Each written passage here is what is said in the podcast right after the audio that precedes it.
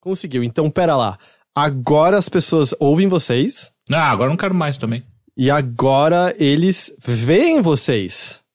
Olá! Porra, cadê? cadê oh, Teixeira tava berrando no meu ouvido quando ninguém ouvia, com um puta ânimo. Aí eu coloco ele ouvido e ele faz cara de quê? Cara de que acabou o Doritos de wasabi, o delicioso novo salgadinho da Elma Chips. Oh, Teixeira, não, cadê? Calma! Oi, não, que... Teixeira, cadê seu ânimo? Cadê seu ânimo? Dá uma boa noite pras pessoas. Boa noite, pessoas. É mais, ânimo, ânimo. Tira ali da bilha. Ânimo, ânimo. Boa noite, pessoas! Aê, é, agora uma boa noite com raiva. E essa, e essa roupinha sua, o, o Heitor ele sente o Mega Man quando ele coloca essa roupinha dele, né? Sobre a minha indumentária, Henrique Sampaio. Hum. Eu estou com um moletom de Tron Legacy, porque neste exato momento que vos falo, estou com febre. Então, assim, eu tô oscilando entre momentos que eu tô com muito frio subitamente, e agora eu tô entrando naquele momento que eu tô sentindo meu corpo estourar de suor. Então é o, é o momento que você tem que tirar a blusinha, a brusinha. Vai, vai chegar o momento que eu vou, vou fazer isso. Peraí, a Nina entrou aqui, oi? Ah, eu esqueci meu chá, muito obrigado. Eu tinha feito um chá e esqueci, porque eu tô doente. É, então, e assim. É, e aí acontece isso, que eu, eu, de verdade, falando, falando seriamente, eu acho que eu só tô gripado. Pelos meus sintomas, eu não tô com Covid. Eu espero, é, eu acho que eu estou gripado, mas tá um saco, quando eu viro meus olhos dói, quando eu mexo meu corpo dói, eu tenho calor, frio, calor, frio. Parece que eu entrei numa menopausa com dor, sabe? Gripe, quando a gripe pega mesmo, você tem esses sintomas, né? Mas, mas é. Tem que ficar de olho, porque é, às vezes. Não sei, os sintomas são meio parecidos. Mas vai acompanhando, qualquer Olha, coisa. eu acho que pelo quanto que eu tô falando aqui, tá bem claro que a minha respiração tá bem tranquila, minha capacidade pulmonar ainda está intacta, então, assim, esse tanto eu acho que tá tudo show. Pô, o cachorro violonista falou pra você fazer um gargarejo com alho. Com, só então, o alho, põe é, o alho só o alho. É, você fica, sabe quando você bota o alho, só as cabeças de alho e ele fica rodando na sua garganta? Fica, fica tipo que nem liquidificador que não consegue é, triturar é. e fica só jogando pra cima o alho, exato, assim. É, exato, é, exato. Esse, esse, eu, posso, eu posso falar assim, olha... Se o cachorro violinista mandou, quem sou eu para dizer que tá errado, sabe?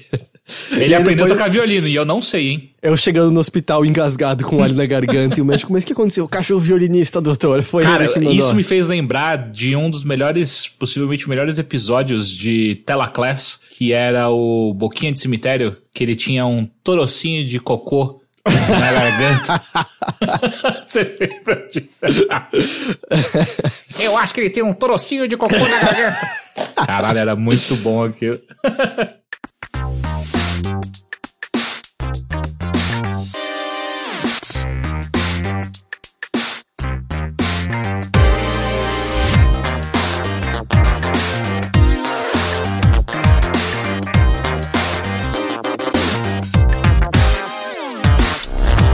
Saudações a todos e bem-vindos a mais uma edição do Mothership Podcast Videogames e outras formas de entretenimento eletrônico do Overloader.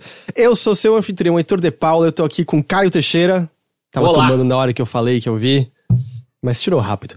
E Henrique Sampaio? Olá, eu tava desenroscando o microfone que grudou na minha camisa, que me pediram para tirar, um, abrir um botão da minha camisa, e sem perceber, quando eu coloquei de volta o botão, o microfone enroscou. Viu? Era pra ficar sem. Era pra ficar sem. Mas ó, eu prometo, se a gente bater 50 subs hoje, o Henrique cria um OnlyFans e posta foto pelada. É eu isso. prometo. Meu Deus, É gente, isso. não, não, esse tipo de promessa é perigosa. Nem que eu crie o Only- OnlyFans do, do Henrique. Eu tenho fotos que são suficientes ali. que absurdo, que absurdo. nem as pessoas, nem amigos, nem pessoas que eu já fiquei têm fotos minhas comprometedoras. Uhum. A gente vai descobrir no seu OnlyFans. Eu acho que, na verdade, eu acho que não. Caio Teixeira, Pois não. você não estava entre nós na semana passada, a gente tava com a GG na semana passada. Como está você desde essa última semana que não nos vimos? Semana passada foi uma semana um pouco mais difícil. Tava uma semana. Sabe quando você tá com a energia meio baixa? Eu tava com a energia meio baixa semana passada. Teo- teoretica, É Brasil, teore- teoricamente, não teoreticamente. Tá difícil hoje. Minha defesa, eu tô com febre, teoricamente. Aham. Teoricamente. E aí. Mas só que essa semana eu tô melhor, tô melhor. Hoje foi um dia, foi um dia meio difícil, mas a semana como um todo, eu sinto que eu tô mais energizado, sabe? Uma coisa que eu fiz, inclusive, antes da gente começar a gravar, foi eu jantei às sete da noite, porque cada vez mais eu tento transformar minha janta no meu almoço e meu almoço no meu café da manhã. E aí eu dormi das 7h45 até as 7h55, que eu acho que foi o suficiente pra dar aquela energiazinha, saca? Uhum, uhum. Foi assim. Entendi, então, tô bem, entendi. tô bem. Fora essa energia Sim. faltante na semana passada, agora você tá lá em cima, tudo. Tô, tô ótimo, tô, tô aqui em cima, tô, tô aqui em cima. aqui em cima. eu percebi, eu percebi. Todo mundo, até pelo microfone distante da sua, da sua boca, vai ter percebido direitinho também. Hã? Hã? Eu vou dizer que essa é a coisa mais chata de, de não estar tá bem. Eu tava num ritmo muito bom fazendo exercício todos os dias, alguma coisinha pelo menos, Uhum, e agora eu tô há três dias sem conseguir fazer nada. E além de eu, de eu sentir falta, a principal coisa é ansiedade já tá ali, sabe? Uhum. Batendo, batendo na porta e olhando, do tipo, é hora do chá? Já? Posso entrar? É. Eu sei, eu sei que se eu, eu tipo, eu, eu teve uma hora que eu olhei assim com muita sinceridade pra bicicleta hoje e falei, mas 25 minutos correndo, quanto que vai ferrar de verdade minha imunidade? Aí a Nina olhou pra mim e falou, vai, vai ferrar. Você para com isso agora. E aí eu não fiz exercício. Cara, mas eu É, vou te não, falar. não, é, não, é, não é bom, né? Quando, a gente tá. Quando o corpo tá, tá fraco, assim, a gente não se sente nem, nem, nem com disposição, né? Não tem. Eu acho que força demais. Eu, eu, pelo menos, nunca achei. eh, nunca achei adequado. Você é contra, né, Teixeira? O quê? Contra o quê? Contra não fazer exercício quando tá doente. Toda vez que eu falava que eu tava gripado, você mandava eu correr pelo quarteirão. Eu acho que você tem que fazer exercício, mas obviamente mais, mais contido, saca? Tipo, eu acho que é legal não parar. Então, ao invés de você correr 25 minutos, vai, faz aquela, aquela power walk, saca? Faz aquela caminhada na, na esteira, ou então até mesmo na bicicleta devagarinho, mas, mas eu acho que é importante botar o sangue pra correr, saca? O sangue pra correr, é. É, é, é. O sangue fica parado, ele fica estagnado. É assim. Eu vou pegar aquela, aquela minha máscara de, de médico do- da Idade das Trevas, porque eu acho que o sangue tem que correr. Ele fica parado, daí é isso que, que causa, Ele fica parado dentro do corpo, é estranho. causa as é. mazelas. Isso, isso, isso era, era quase que, o que a, a, minha médica no Crusader King me disse. Aí, ó. Porque eu, eu fiquei doente. Ok, e daí é uma ela, fonte daí, tão boa quanto Teixeira, vamos lá. aham. daí ela falou que eu precisava. é, Ela basicamente fez uns cortes em mim, Uhum. porque ela precisava fazer com que o meu sangue, o sangue ruim É, vazasse. é, é, é, sim, vazasse pra sim, fora. sim, e sim. daí eu, eu, eu, eu de- fiquei bom depois. E eles falaram, É viu? Aí lógico, funciona. isso. É que nem o Alexandre Garcia dizendo, o Bolsonaro é exemplo de que a cloroquina funciona pra, pra curar a Covid. É isso, os cortezinhos curaram. O que ela fez em você, Henrique, é a famosa sangria. E funciona Hum. aquela beleza. Pois é, eu não sabia que existia isso. Conhecimento da Idade Média, olha só. Exato. Que são é. as duas coisas. Toda vez que eu tava mal, o Teixeira mandava eu correr em volta do quarteirão e quando eu voltava ele trazia um pote cheio de sanguessuga. Era muito estranho. Ei, você tá vivo até hoje. Eu tô vivo até... Ei, não posso negar esse fato aqui. Uhum. Mais uma dúvida que eu tenho, cara Teixeira. Diga. Como é que estão as aulas de violão? Ou então, eu fiz duas e parei. Ah, é? e eu paguei o curso por seis meses. Ah, não, não é possível, Teixeira. Você não pode perder dinheiro desse jeito, né? Ou você fica impressionado com o que que eu já perdi dinheiro. Meu Deus, mas isso é muito desperdício de dinheiro, de, sei lá, várias coisas. Você não consegue transferir a aula pra alguém? Cara, sabe o que acontece? Eu Fazer sorteio de aula aqui Eu, agora. eu, tava, eu tava, inclusive, conversando com a Bia outro dia sobre isso. Eu, cada vez mais, aos 34 anos, eu tô entendendo que o meu, a minha intenção e dar o início de fazer as coisas é o suficiente pra mim. Eu não preciso de mais nada. Eu não preciso chegar até o final. Eu preciso começar. Mas- Se eu comecei, é, o, come- começar é, é- é o- é o, é a viagem. Não falam que o, que o, o destino. Como que é? O que importa é a jornada, Exato. não o destino. É, então, o meu que importa é o início. Mas, mas, mas você não absorve nada, você não vai ter experiência pra, pra, pra Não utilizar pra nada, caralho, você não vai ter história. Eu vou pegar meu violão, vou tocar o comecinho de Wish You Were Here, você vai ver como eu não absorvi nada. Por favor. Cara, mas você sabe que se você pegar um aplicativo qualquer ali, você você vai, você vai ter justamente esse comecinho, né? Porque aplicativos que ensinam, eles geralmente liberam a primeira, a segunda, a terceira aula. Mas o Teixeira tá fazendo a economia girar. Tem um professor aí que ganhou dinheiro de seis meses e teve que dar duas aulas É, pra isso. O ele cara foi ganhou na loteria. Ele foi, fez praticamente um ato de caridade, né? Eu tô aqui pra fazer o Brasil dar certo, cara. Vamos lá, com vocês. Caio Teixeira com... Não, peraí. Ah, eu, não, eu- peraí. eu Ok. preciso ver se tá, se tá afinado, porque faz. Como eu só fiz duas aulas. né? já desafinou, peraí. Peraí, que, eu- Ok. que eu, que eu tô abrindo aqui, peraí. Aham, Tá, tá, vamos o. Teixeira tá afiando. A gente podia montar uma banda, Teixeira. Você toca, eu toco teclado, você, você toca violão, ninguém toca direito e o Heitor canta.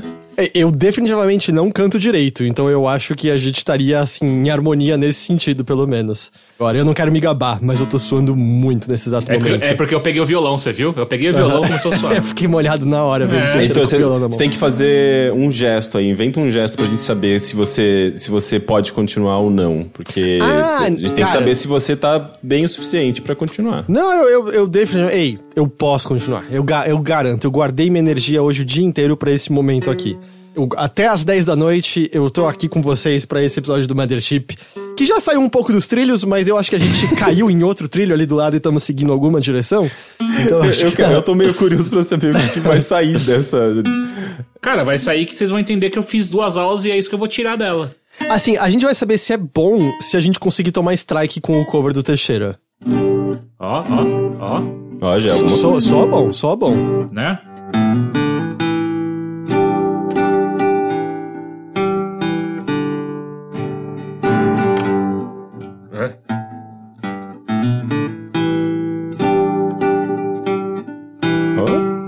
Tô conseguindo que eu tô muito mal. Não, cara, vai em frente. O público tá vendo tudo. Você tem que dar um jeito.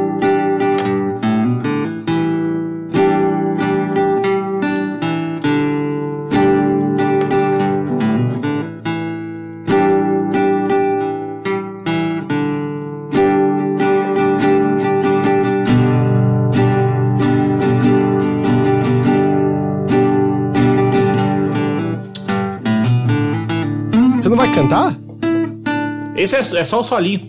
Ah, tá. É É só onde eu cheguei. E aí eu, eu parei aqui. Eu, eu, eu- é, a, a aula me trouxe até aqui. Cara, pra duas aulas, eu vou dizer é? que tá mandando Tá. muito bem. Eu É, vou dizer pois que tá é, bem. continua. Se, você não teve motivação pra continuar? Olha, olha onde você chegou. Não, então, eu cheguei o suficiente pra tocar numa live ao vivo pra 180 pessoas e eu não morri.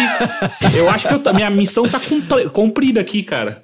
Não, mas cê- cê- isso, isso daí foi o comecinho, você tem que desenvolver, a gente quer a música inteira, né? Tipo, é você, você se deu uma demo, você, você fez um curso pra, pra, pra, pra, che- pra fazer uma demo só?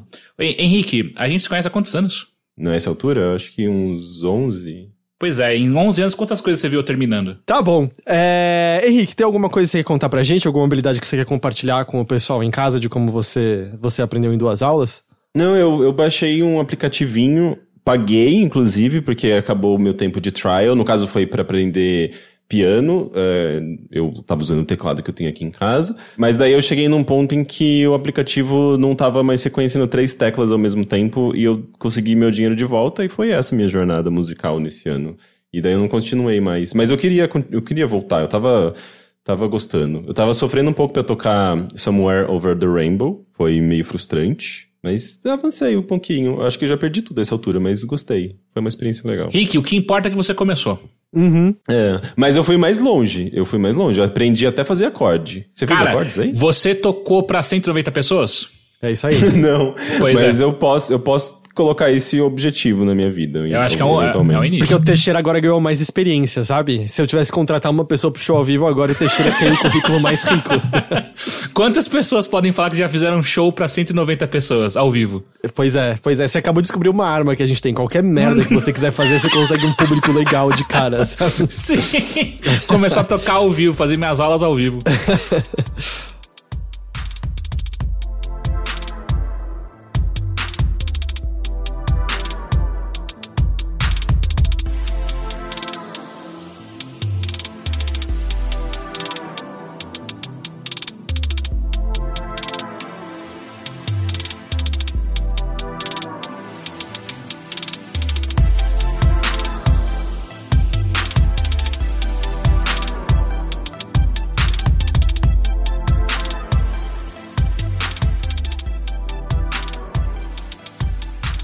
começar hoje perguntando pra vocês, até porque eu conversei, vamos dizer, exaustivamente disso na semana passada, até porque no fim das contas, na semana passada participei, além dos nossos dois podcasts, eu também tava no podcast do Nautilus e no do Jogabilidade e acabei falando sobre tudo isso lá.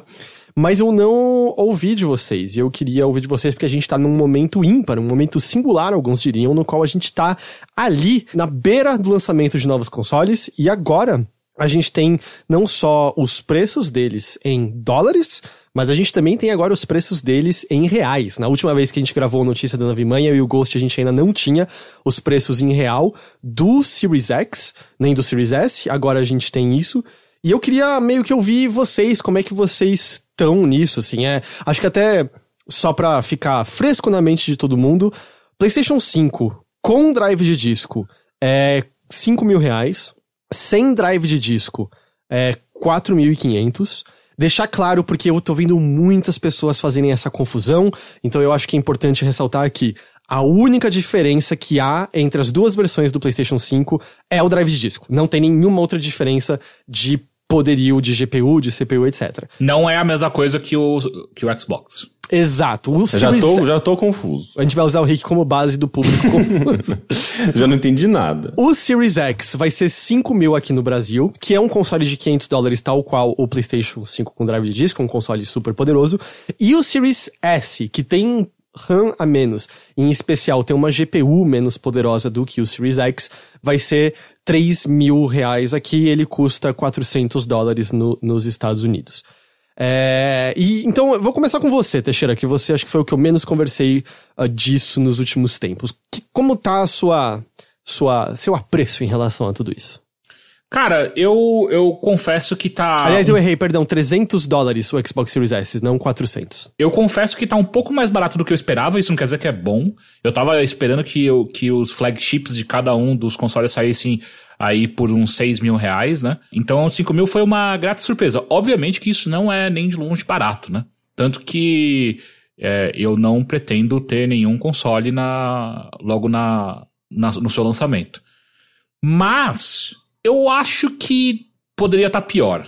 De verdade, assim. é, eu, eu acho que, assim, a- a, Sony fez uma resposta ok ao que a Microsoft fez quando é, mostrou as outras versões e, e valores de entrada mais interessantes, mas o problema. Problema não, né? Mas acho que a questão é que a Microsoft, até agora, ah, tem uma, um pacote de serviços agregados ao, ao Series X e o S que é muito mais interessante agora do que PlayStation pra mim, eu acho. Uhum. Ah, obviamente que os exclusivos de PlayStation, de maneira geral, eles estão mais próximos do meu gosto. Ah, tem coisas que eu espero mais, que estão ali no- nos exclu- exclusivos do, do PlayStation. Mas a bem da verdade é que se eu, se eu fosse. Em algum momento eu vou ter os dois consoles, eu acho. Eu acho que é, é, é extremamente provável que eu tenha os dois em algum momento. Mas eu, eu fico pensando em alguém que não pretende fazer isso, vai escolher entre um dos dois consoles. Eu aconselharia a pessoa, provavelmente. Obviamente, depois eu preciso ver como é que vão ser os, os consoles e tal, mas pelo pacote em si oferecido, eu acho que o Xbox tá mais atrativo. E você, Rick?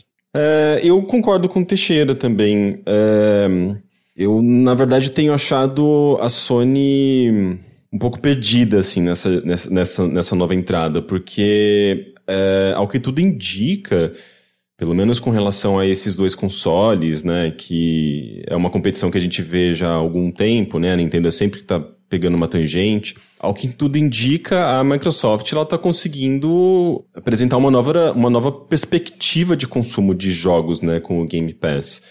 É, e que pode muito bem se tornar norma nessa próxima geração. E especialmente quando você vê a Sony meio, meio sem saber como responder isso, né? A Sony, ela, ela achou que o, a disrupção seria o OnLive. Era OnLive aquilo que ela gastou uma puta grana. Caralho, ela, é. não, ela comprou o Gaikai, não foi? Gaikai, é, o o, Gaikai. o OnLive. Que era o, o streaming, o streaming em tempo real, né? On demand, assim, de, Sim, diria. que é, é o que o digamos. Stadia é e é o que o xCloud é.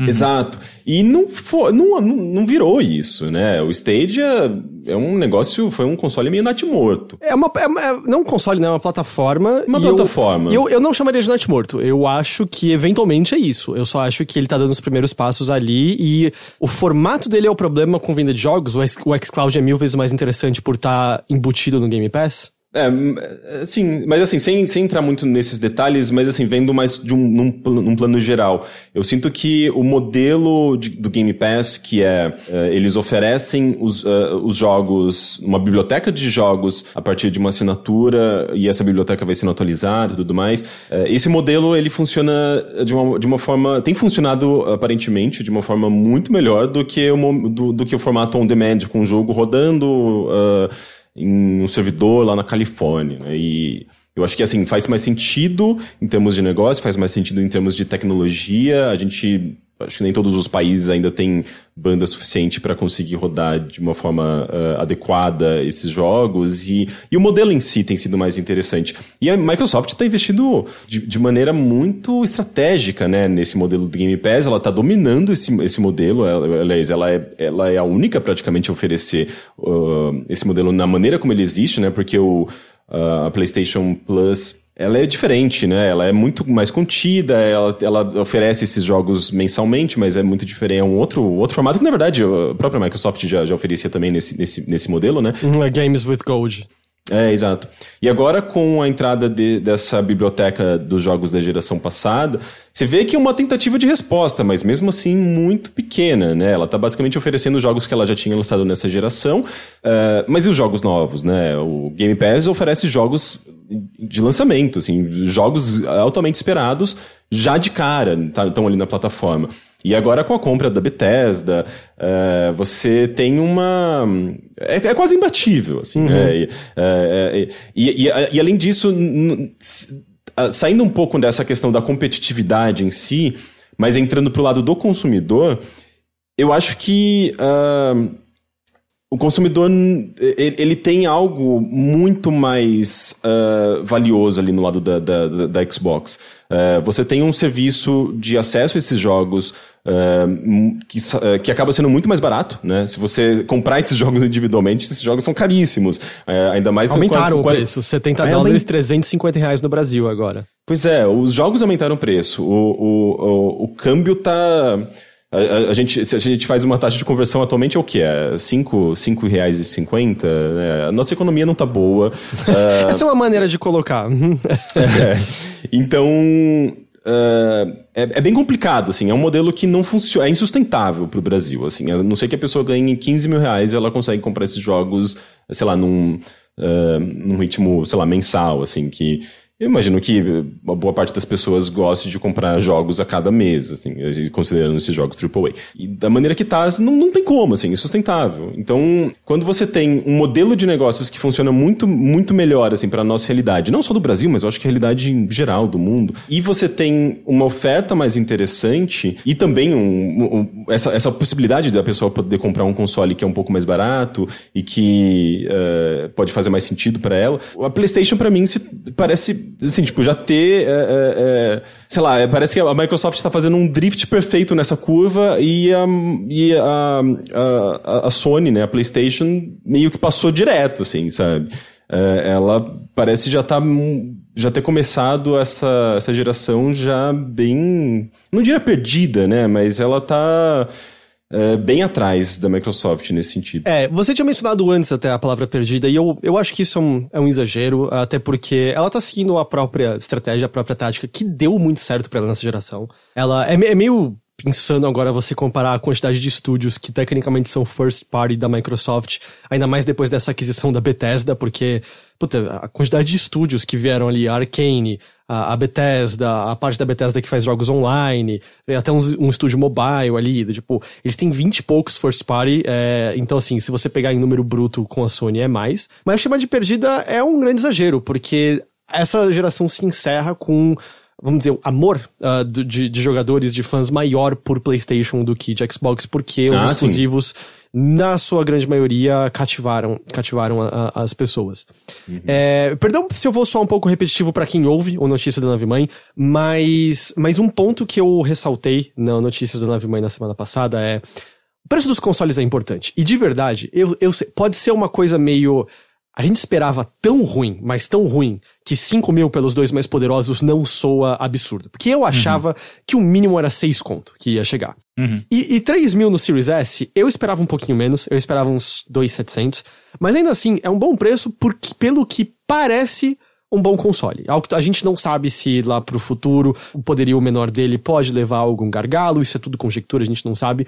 Mas eu, uh, onde eu, é, onde eu chegaria é, que eu acho que é. Onde eu acho que vai ser o ponto-chave justamente é preço dos consoles importa, mas a gente viu né, euforia do, do, lançamento do PlayStation 5, ainda mais para esse lançamento, é, independente da, da, economia, nossa, em outros lugares do mundo tá horrível com toda a pandemia, você tem entusiastas o suficiente nesse lançamento para comprar e esgotar tudo, e consoles, as pessoas amam videogames. A gente viu a indústria dos games crescer no meio da pandemia, comparado a outras indústrias caindo. A dos games cresceu.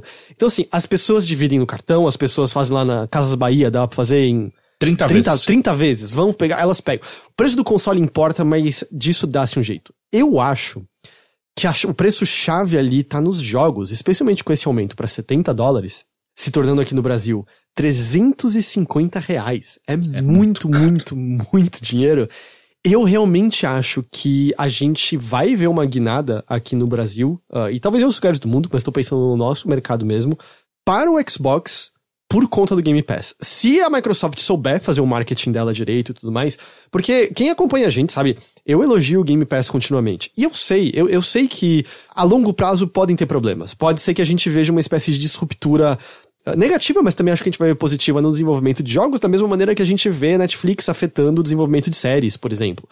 Mas nesse momento, cara, é um serviço que eu acho que tem um preço bom e que oferece constantemente jogos que eu acho de ótima qualidade. Se você pegar o último mês, mês e meio da gente conversando aqui no Mothership, vários dos jogos que a gente mais elogiou, Tell Me Why, Crusader Kings 3, uh, Carrion, o, o Star Renegades, o Spiritfarer, todos estão no Game Pass. Todos estão no Game Pass. E, e isso me faz. Só, só uma questão claro, que claro. eu acho que é exatamente junto, só, só ajudando esse argumento, que é, além disso tudo, existe uma, uma coisa muito importante que é a parcela de mercado que a Microsoft está tá conseguindo com o Game Pass. Porque o Game Pass agora você pode ter ele no seu console, ele no seu PC ou em ambos. E o que isso está fazendo é que eu já sou alguém da base do Xbox Series X sem nem ter o, o, o, console ter lançado.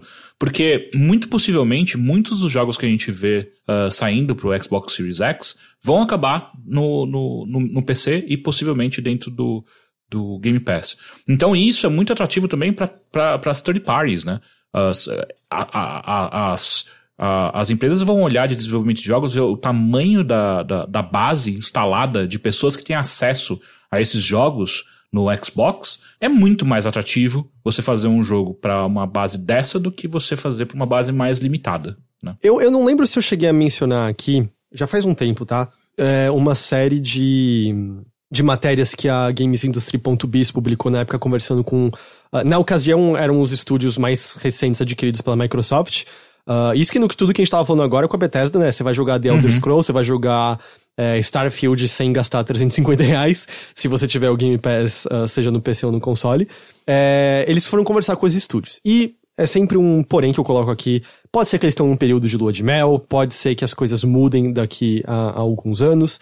Mas na ocasião, eles só tinham elogios a dar em relação à não interferência da Microsoft. E mais do que isso, uh, até pra questão de que tipo de jogos são feitos, o Tim Schafer, da Double Fine, mencionava. A gente tem várias ideias de jogos que estavam guardados em pastinhas num canto, que foram ideias que a gente teve, a gente adorou, e imediatamente a gente guardou, porque a gente sabia que não havia distribuidora para qual a gente poderia vender nada disso. Porque é isso, é ditado por mercado, é ditado por tendência, é ditado por, ah, o que, que as pessoas querem? As pessoas querem jogo como serviço, as pessoas querem elemento de RPG em tudo, as pessoas querem mundo aberto em tudo. São coisas caras isso, não, não é qualquer uhum. estúdio que consegue fazer uma coisa dessas. E aí ele mencionou que por conta do ecossistema do Game Pass, você não tem que passar essa barreira de venda de haverá um público interessado nisso. Tudo que você precisa meio que fazer um certo marketing para avisar, ou oh, se você Lançou. assina, se é. você assina, Põe lá. Porque eu sei que eu já dei esse exemplo, mas quantas coisas vocês já assistiram na Netflix ou na Amazon Prime que vocês não pagariam por aquilo, mas estava ali, ah, deixa eu apertar play aqui. Warrior Nun. Warrior não, ou sei lá, Soltos em Floripa. Eu assisti um episódio inteiro daquilo, sabe? Tava ali, eu dei play. É uma é. pornô, soft, pornô softcore, assim, ok, é. é. isso, sabe? E é isso que eu sinto que, que eu acho que se o marketing for, for direito, porque existe uma série de confusão. A gente tava conversando um pouquinho antes da gravação. para quem não tá ligado, no dia dessa gravação foi aberto as pré-vendas nos Estados Unidos do, do Xbox Series S e Series X.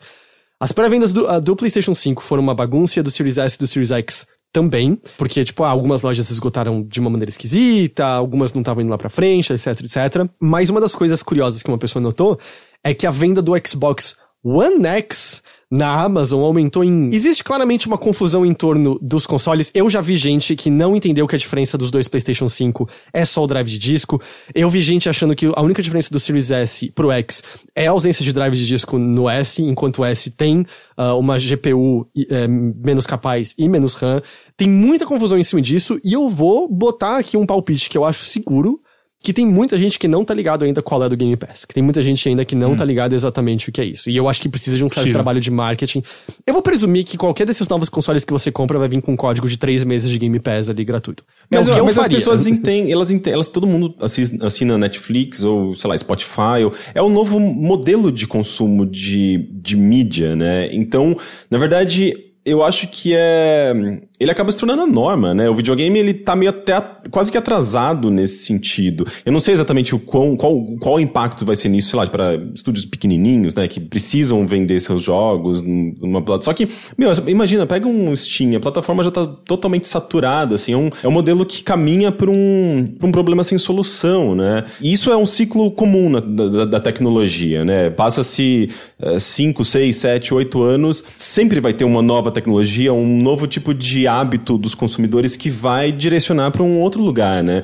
E o Steam, por exemplo, eu tenho eu, eu vejo o Steam quase como se fosse uma coisa meio arcaica, sabe? É, ele, ele, ele, ele, ele soa antiquado atualmente, assim, é um negócio tão tumultuado e tem tanta coisa e é, é esquisito, assim, e, e, e, eu sinto que o Game Pass, por exemplo, eu mesmo não, não, não assino o Game Pass e eu tenho uma birra de décadas já com a Microsoft, mas uh, eu olho cada vez mais com, pro Game Pass como uma nova solução meio que para tudo isso, sabe? Para essa questão de quantidade de, de jogos para essa curadoria, porque a gente vive numa época em que a gente tem acesso a tudo ao mesmo tempo, então a curadoria é um, um aspecto importante.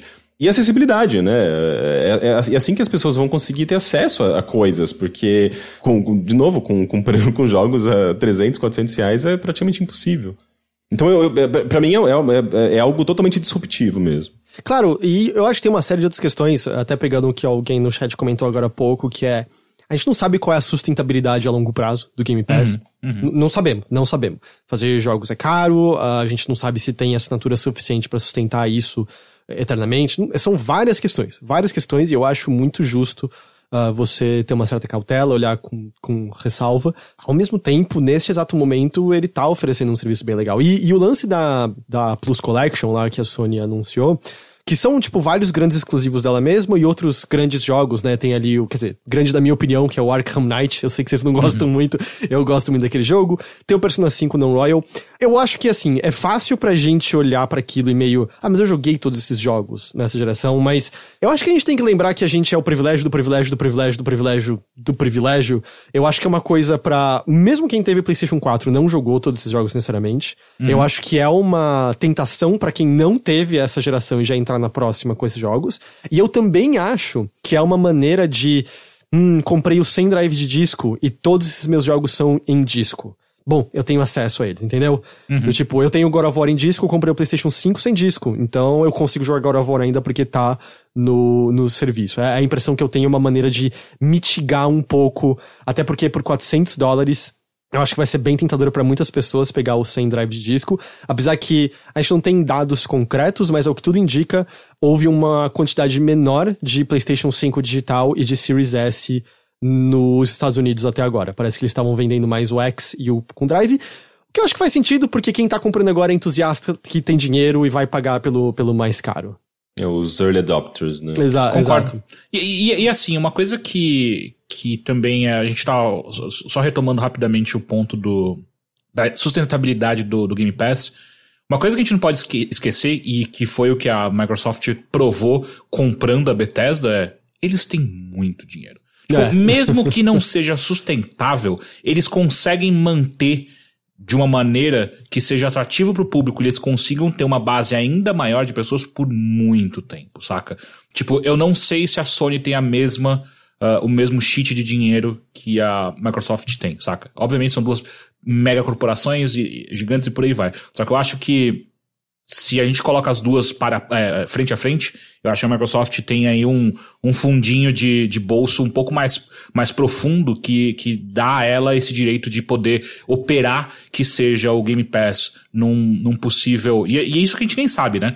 Mas enfim, é, mesmo se for operando num possível uh, uh, custo aí, sem, sem lucro, uh, ela consegue operar por mais tempo e, e, angariar essa, esses assinantes a mais. E que seja, tipo, às vezes o, o, que a gente pode descobrir, inclusive nessa nova geração, é que o Game Pass é o, é, é o, é o killer uh, uh, o PlayStation Killer, saca? Tipo, às vezes não é ter os, os exclusivos da Sony que vai salvar a Sony dessa vez.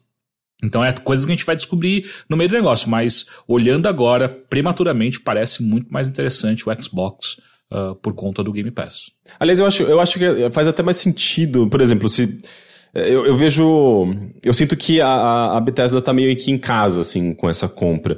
Porque uh, a Bethesda é uma, é uma empresa norte-americana, é uma empresa que nasceu no PC e a Microsoft sempre foi PC, né? Tipo, ela nasceu no PC também, ela é uma empresa norte-americana. Eu sinto que tem uma, uma, uma, uma sintonia de alguma forma, sabe? É, eu, eu acharia estranho até, na verdade, se fosse o contrário, se fosse a Sony. A Sony já não compra estúdio faz muito tempo, né? Eu acho. Ou comprou recentemente. Comprou alguma coisa? Uh, ela comprou a Insomniac uh, no ano passado. Ah, mas nossa, eu já achava que Insomniac era dela desde então, sempre. Então, é justamente, eles, eles uh, formalizaram um lance, já que Insomniac quase que exclusivamente fazia seus jogos para PlayStation, mas eles adquiriram no, no ano passado. Uhum. E eu vou chutar que depois disso eles vão começar a abrir a carteira pra, pra pegar mais alguns, porque, é. porque a gente não sabe ainda. o que a Microsoft confirmou é que o, ela vai honrar a temporária, a exclusividade temporária de Deathloop e de Ghostwire Tokyo no PlayStation 5. Mas disseram que outros jogos vão ser caso a caso a questão de exclusividade. Então, assim, coisas como Elder Scrolls Online, em que quanto mais gente hum. jogar, melhor, hum. eu vou chutar que vai estar tá em todas as hum. plataformas. É. Agora, Fallout 5, Elder Scrolls 6, hum, é. eu, não tenho, eu não tenho tanta certeza assim se vai estar tá no PlayStation é esses fã, jogos. É, se você é fã dessas séries, hum... É, vai estar tá no PC, né? Pelo menos. Eu acho que até para deixar claro, assim, é meio. O Teixeira tinha mencionado lá mais cedo de. Eu não tô com intenção de adquirir nenhum console esse ano também, pelo motivo que eu acho que todo mundo. Uh, a gente já falou várias vezes, eu sei que eu já falei várias vezes nesses podcasts, que é. Não, não tem muito, muito motivo em termos de jogo, ainda mais comigo especificamente tendo um bom PC, sabe? Uhum, eu uhum. acho que a única coisa exclusiva que eu vou. que eu não vou ter acesso de jeito nenhum esse ano é o Demon Souls Remake. Porque o Miles Morales eu vou jogar no PlayStation 4. E as coisas, tipo, que, que vão sair pra esses consoles novos vão sair pra PC também, tipo, Godfall, tô, né? Tô louco pra Godfall. é, mas, tipo, como Godfall, como Bugsnax, como, como The Medium, tudo isso eu vou conseguir jogar no PC. É. Então, no meu caso, eu tô, eu tô tranquilo. Inclusive, é, a, a, rapidinho, só pra a, seguir essa lógica, eu tô muito mais disposto a, a comprar a, a 3080. Eu também. Sabe? tipo, um pouco mais caro do que um console, porque eu tenho certeza que ela vai me abrir um leque de possibilidades de jogos que nenhuma das duas plataformas vai conseguir, saca? Por muito mais tempo. Eu, eu uso a desculpa, mas minhas transmissões vão ser de melhor qualidade. É, né? tem essa parte, sim. Mas e, e, essa que é a coisa irônica, assim, porque se fosse para investir num console agora, apesar de eu achar o, o, pacote mais interessante em termos de acesso a jogos e tudo mais, eu ainda no, no momento pegaria um PlayStation 5 justamente porque lá eu pegaria exclusivos que eu não pegaria em outro lugar. Uhum. É, essa é a grande ironia, sabe? Mas Faz sentido. Sei lá, naquele, naquele, naquele, naquela, vamos dizer, naquele aspecto de jornalismo que é também dar um pouco de conselho para consumidor, eu sei que as pessoas amam os exclusivos da Sony. Eu sei que, puta, a galera viu um logo de God of War e, e foi, e foi a loucura. E tudo bem. É tipo, é, é, a confirmação, eu só, eu não entendi pessoas surpresas com que é, novo, pois é. novo God of War, mas... As pessoas chocadas com o logo, né? Tipo, caralho! uh, eu sei, as pessoas amam God of War, as pessoas uh, amam Last of Us, e, e eu sei, você quer, quer poder jogar lá, eu, eu entendo tudo isso. Mas em termos de um monte de coisa que você vai acessar pelo valor que você vai acessar. Tipo, a gente nem mencionou, tem a, o EA Play no, no Game Pass agora também, sabe? Se você aguentar esperar uns meses, até o Fifinha tá, tá lá agora, sabe? É. é eu, minha recomendação para alguém seria justamente, cara, por pouco dinheiro você vai acessar uma gama muito grande de jogos. Mas eu também acho que é aquela questão cada um sabe o perfil de jogador que é. Porque tem algumas uhum. pessoas que, cara, eu quero jogar o exclusivo da Sony e FIFA. É isso, sabe? E aí é tipo, ah, ok, então o Game Pass não vai te interessar. Porque você tem que curtir jogar umas coisas indie menores também e tal. E tem gente que não gosta. É isso, sabe? Então é, é, meio, é meio esse o lance. Uhum. Rick, você ia falar alguma coisa que eu senti?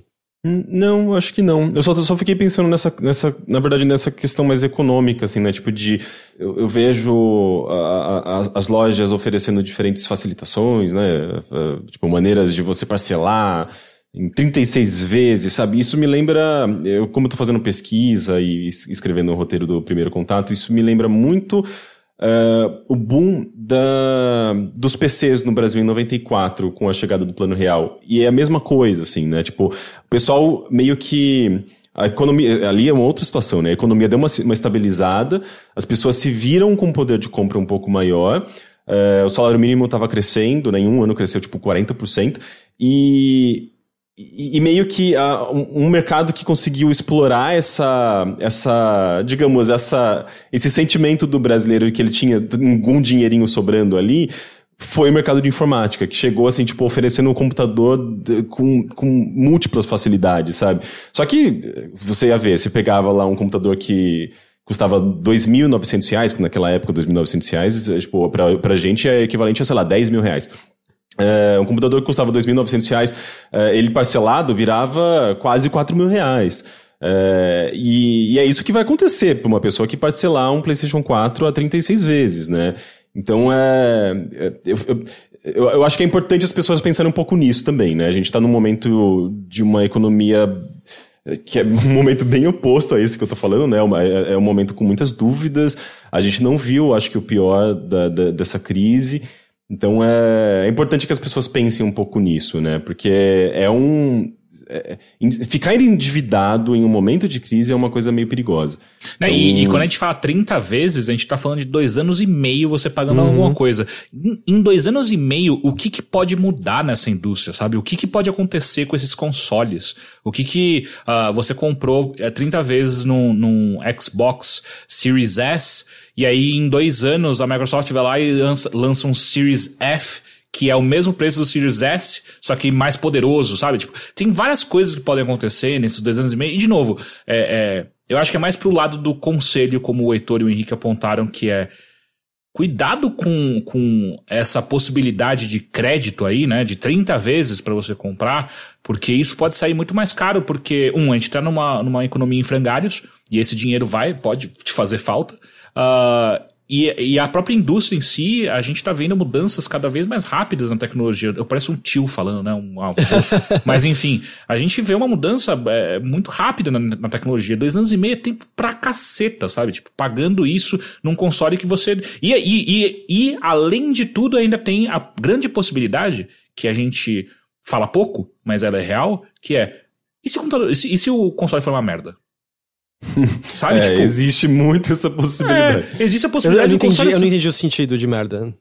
Se o console for ruim, não tiver, não, não aparecer jogos legais, o console travar, o console quebrar, sabe? Tipo, todas essas coisas. Bom, então... se você então comprar oficial, você tem garantia. Sim, por mais que isso, mas a dor de cabeça. A dor de cabeça da galera que teve quando o, o 360 tava com o Ring of Death, saca? Tipo, puta dor de cabeça infernal, um saco, sabe? Enfim.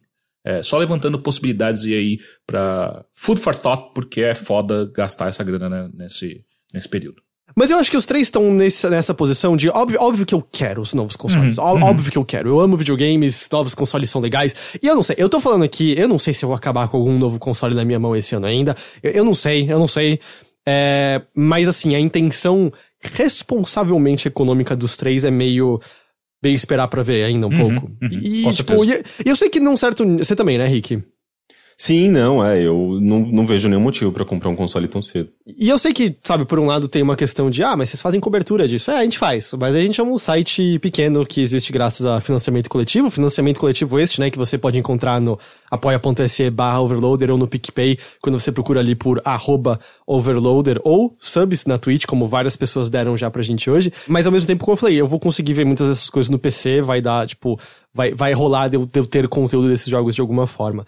Um pouco mais cedo, o João S. Júnior, ele apontou algo que é meio que a minha estratégia, que é quem tem PC, compra PS5. Quem não tem, pega o Xbox. É o que parece valer mais a pena. E eu sinto que é algo assim que eu penso também, tá? Porque com um PC você já vai ter acesso possivelmente a boa parte da, da biblioteca do Xbox, se for um PC bom, né? Uh, e se você não tem nenhum dos dois, não tem um, um, PC, eu acho que o Xbox, ele até agora tem parecido o mais interessante. Não, e, e, se você parar pra pensar, né? O PC, ele, ele, ok, ele é mais caro. Mas não é tão mais caro assim. Não, ele é, ele é bem mais caro, Rick. Tá, ele. Ele, 5 ele- mil, ele- reais do, 5 mil reais do novo console é tipo o preço da nova boa placa de vídeo. Você precisa de fonte, você precisa de placa-mãe, você precisa de Tá, mas, mas você, não precisa, processador. você não precisa ter necessariamente o PC 100%. Você pode ter ali o PC 75%, 80% e pagar quase esse, esse mesmo valor. Um pouco mais caro, na verdade, né? Do, do, do melhor console ali. É, e ao mesmo tempo você acaba tendo acesso a, aos exclusivos do, do- do- do- pelo menos do, da, de Xbox, né? PlayStation a gente não tem certeza se, se os exclusivos vão começar a aparecer em PC, em PC também. Mas a tendência é que sim, né? Sei lá, assim, me parece, parece que faz muito sentido mais na minha cabeça você ter um PC e, sei lá, um Switch, assim, se você, se você gosta muito de videogames e quer jogar um pouco de tudo. Porque no PC você vai ter, de certa forma, acesso a quase tudo que sair no Xbox e no PlayStation 5, se a gente tiver essa confirmação, né? Tipo, de jogos de PlayStation 5 exclusivos saindo no PC. É, porque, bom, a gente sabe que a Sony tá começando a dar essa caminhadinha. Eu ainda acho que o Demon Souls aparece no PC eventualmente. É, eu acho que demora um pouquinho ainda, mas eu acho que, que aparece eventualmente, então é, é uma possibilidade. É, e tem, e tem essa questão do Switch, né? Porque agora que o Switch chegou oficialmente no Brasil, você tem essa, essa presença maior da marca no Brasil, e tem gente que, que prefere a Nintendo, sabe?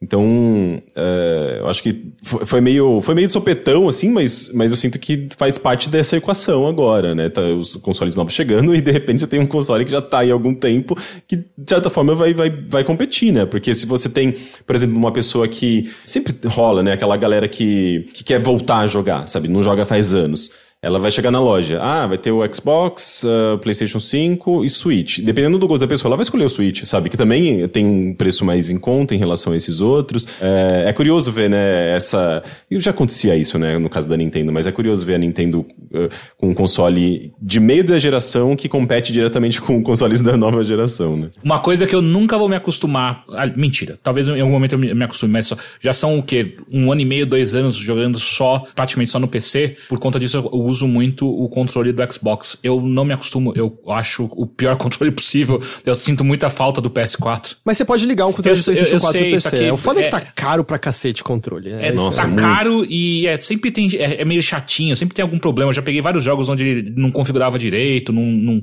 não fazia a, a transição do, dos controles pro, pro PS, enfim.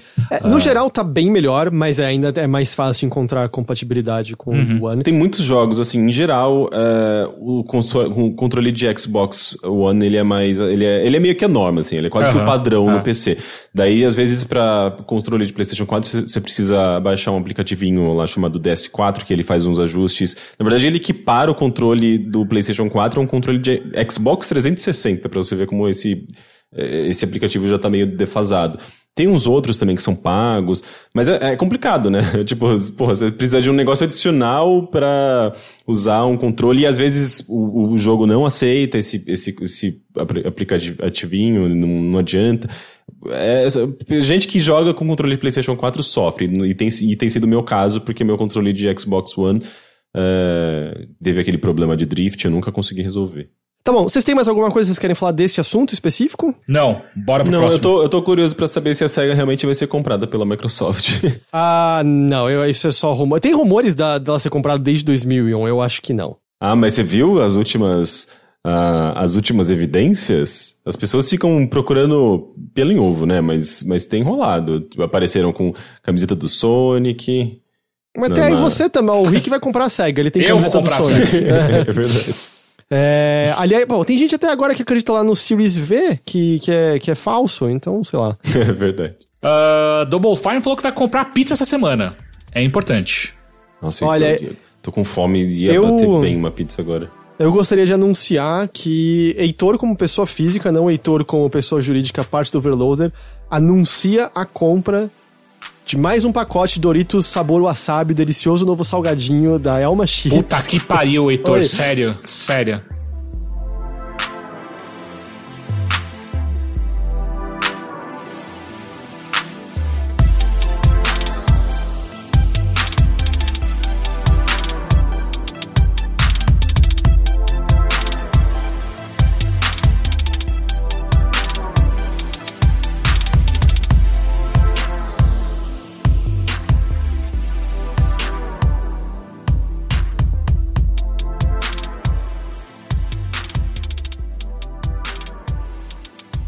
Fazer um salto agora em direção a jogos que eu quero falar um pouquinho de Super Mario 3D All Stars. Vocês, nenhum de vocês dois, bom, nenhum de vocês dois tem Switch. Óbvio que nenhum de vocês dois Eu jogou, tenho certo? Switch, do que você tá falando? Não tá com a sua irmã? Sim, mas eu tenho um Switch. Ah, ok, tá. Você não tá com acesso a ele. Exato, mas eu ok, tenho. ok. Então o Henrique não tem e você não tem acesso a ele, certo, Isso, Caio Teixeira? exato. Ok, ok. Super Mario 3D All Stars é um pacote que foi lançado na última sexta-feira, que é um pacote que possui Super Mario 64, Super Mario Sunshine e o Super Mario Galaxy. Você, você jogou todos esses jogos em algum momento, certo, Rick? Eu, jo eu joguei todos esses jogos. Eu também joguei, porque você não fala comigo? Porque tá você excluindo. odeia os jogos que eu sei. Exato, não é só por isso. Eu odeio porque eu joguei. Muita, muita briga de internet ocorreu por conta desse pacote, muita discussão em Twitter, muita, muita coisa do tipo, porque as pessoas descobriram ao mexer no código que era uma emulação os três jogos e E estão Enfim. vendendo, vendendo por 70, 70, não, 60 dólares, né? 60. É, e assim, eu, eu acho que são duas coisas distintas, tá? É, um que o argumento de que é ruim e absurdo porque é emulação é só a ignorância das pessoas em relação ao que é emulação. É, é para mim é exatamente o mesmo tipo de ignorância de quem vê que o jogo é feito em Unity e acha que o jogo é ruim por conta disso. É, é só gente que briga em Twitter e em fórum na internet e não é bem informado sobre nada. Mas eu acho que são duas fatias da, da, da, da discussão, que é, eu acho totalmente justo, e em certa medida concordo, que é um valor elevado os 60 dólares sendo cobrado por esses três jogos. É, eu, eu acho que é bastante, eu acho que deveria ser menos, eu acho que um valor mais justo seria ah, de, de, de 40 dólares. E eu também fico decepcionado de que eles não fizeram mais ah, em relação a esses jogos. Que eles não são. eu- É, é difícil a nomenclatura, eu sei que varia de pessoa pra pessoa, mas pra chamar de remaster você tem que estar se sentindo generoso. Tô vendo a bala, Teixeira. Você tem que. Nem escondi dessa vez. É, você tem que estar se sentindo generoso. Porque assim. é, os jogos têm algumas coisas como. ah, eles estão em HD, o Mario 64 roda em 720p. O Galaxy roda em 1080, o Sunshine eu não me lembro se é 720 ou 1080. Tem algumas outras coisas, tem aparentemente, tipo, lance de AI pra poder fazer um certo upscaling, deixar algumas coisas mais lisas. Tem algumas coisas que presume-se que eles reconstruíram na mão, como a interface do jogo pra não tá antiga, pixelada, ela é lisinha e bonitinha e tudo mais.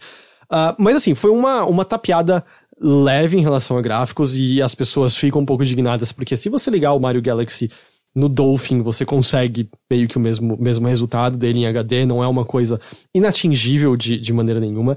Então, assim, eu não acho que é incongruente você não estar decepcionado que é meio caro e que você esperava mais. Eu gostaria de que mais fosse feito. Mas isso não quer dizer que são versões ruins desses jogos, entende? Uhum. Eu acho que essa é a diferença que eu acho que a briga da internet acaba presumindo que por conta de tudo isso, com certeza são vers- versões pobres desses jogos. E não são. Por exemplo, uma das coisas que eles tomaram cuidado é que a latência de controles, no meu caso, eu não sou speedrunner, é imperceptível, mas de qualquer jeito, mesmo quem mediu, é uma latência bem pequena. Porque no fim, como a emulação acaba tendo alguma forma de latência, mas é uma latência mínima, ela não atrapalha pra você jogar de maneira nenhuma. Mas significa que você vai ter que arcar com algumas coisas que possivelmente você perdeu o costume e são um pouquinho difíceis de se acostumar. Por exemplo, a câmera do Mario 64, que eu não sei se lembram, mas não é uma câmera livre. Cada vez que você apertava o C pra esquerda e pra direita, ele mexe incrementos da, da câmera. Eles traduziram isso pro analógico da direita e tem horas que é meio ah, eu não consigo deixar a câmera posicionada atrás do Mario. Ou ele tá à esquerda ou tá à direita. Então, fé no pai, vamos dar esse pulo pra ver o que acontece aqui, sabe? É, afinal, é, emulação, não é uma, um, um Não remake. reconstruíram o negócio, exato. É, e da mesma forma, o Mario 64 e o Galaxy e o Sunshine estão rodando a 30 quadros, eles não aumentaram a taxa de quadro. O Galaxy tá rodando a 60, que eu acho que rodava a 60 no Wii mesmo. Mas assim, seria legal se pelo menos rodasse a, a 60 quadros esses jogos e tal. Mas não são versões ruins, assim. Eu joguei bastante deles, mais ah, o 64, depois o Galaxy e do Sunshine. Então eu, eu repito isso, assim, são boas versões desses, desses jogos. O 64 tem essa barreira. É, eu. É difícil eu dizer como é pra uma pessoa que nunca jogou esse jogo, porque eu joguei muito Mario 64 na minha vida. Nível que, assim, tirando as estrelas que eu lembrava com certeza, se você me perguntasse onde estavam as moedas vermelhas de cada fase, eu não saberia te dizer. Mas de alguma forma, quando eu começo a jogar, parece que meu corpo lembra onde elas estão. Eu, sabe, eu fico tipo, pera, tinha uma coisa aqui, tinha uma coisa aqui, tinha uma coisa aqui, de repente eu peguei todas as moedas vermelhas e pego a estrela relacionada a isso. Uhum. É, eu não lembrava exatamente onde estava o chapéu de ficar invisível, mas de alguma forma eu soube ir pra direção certa. Quando eu pensei, falei, ah, eu acho que era por aqui. E eu achei, tipo, é, eu tenho essas memórias, então. Não, isso daí chama mania, Heitor. É. Mania? É, mania. É, é uma coisa bem, bem clássica de, de psicopatia. Mas então eu não sei como é pra uma pessoa que nunca encostou nesses jogos de maneira nenhuma. Eu acho que algumas coisas do controle do Mario 64 talvez sejam um pouco nervantes para quem não tem a expectativa de como era na ocasião, porque a gente tá falando do jogo que, em grande medida, foi o primeiro a desbravar direito o mundo do plataforma em 3D e ensinar para os outros como isso era feito. Era o primeiro passo que realmente deu, deu certo num negócio de plataforma 3D. Então, óbvio que muito é, ficou defasado, muito foi alterado às vezes pela própria Nintendo mesmo, né?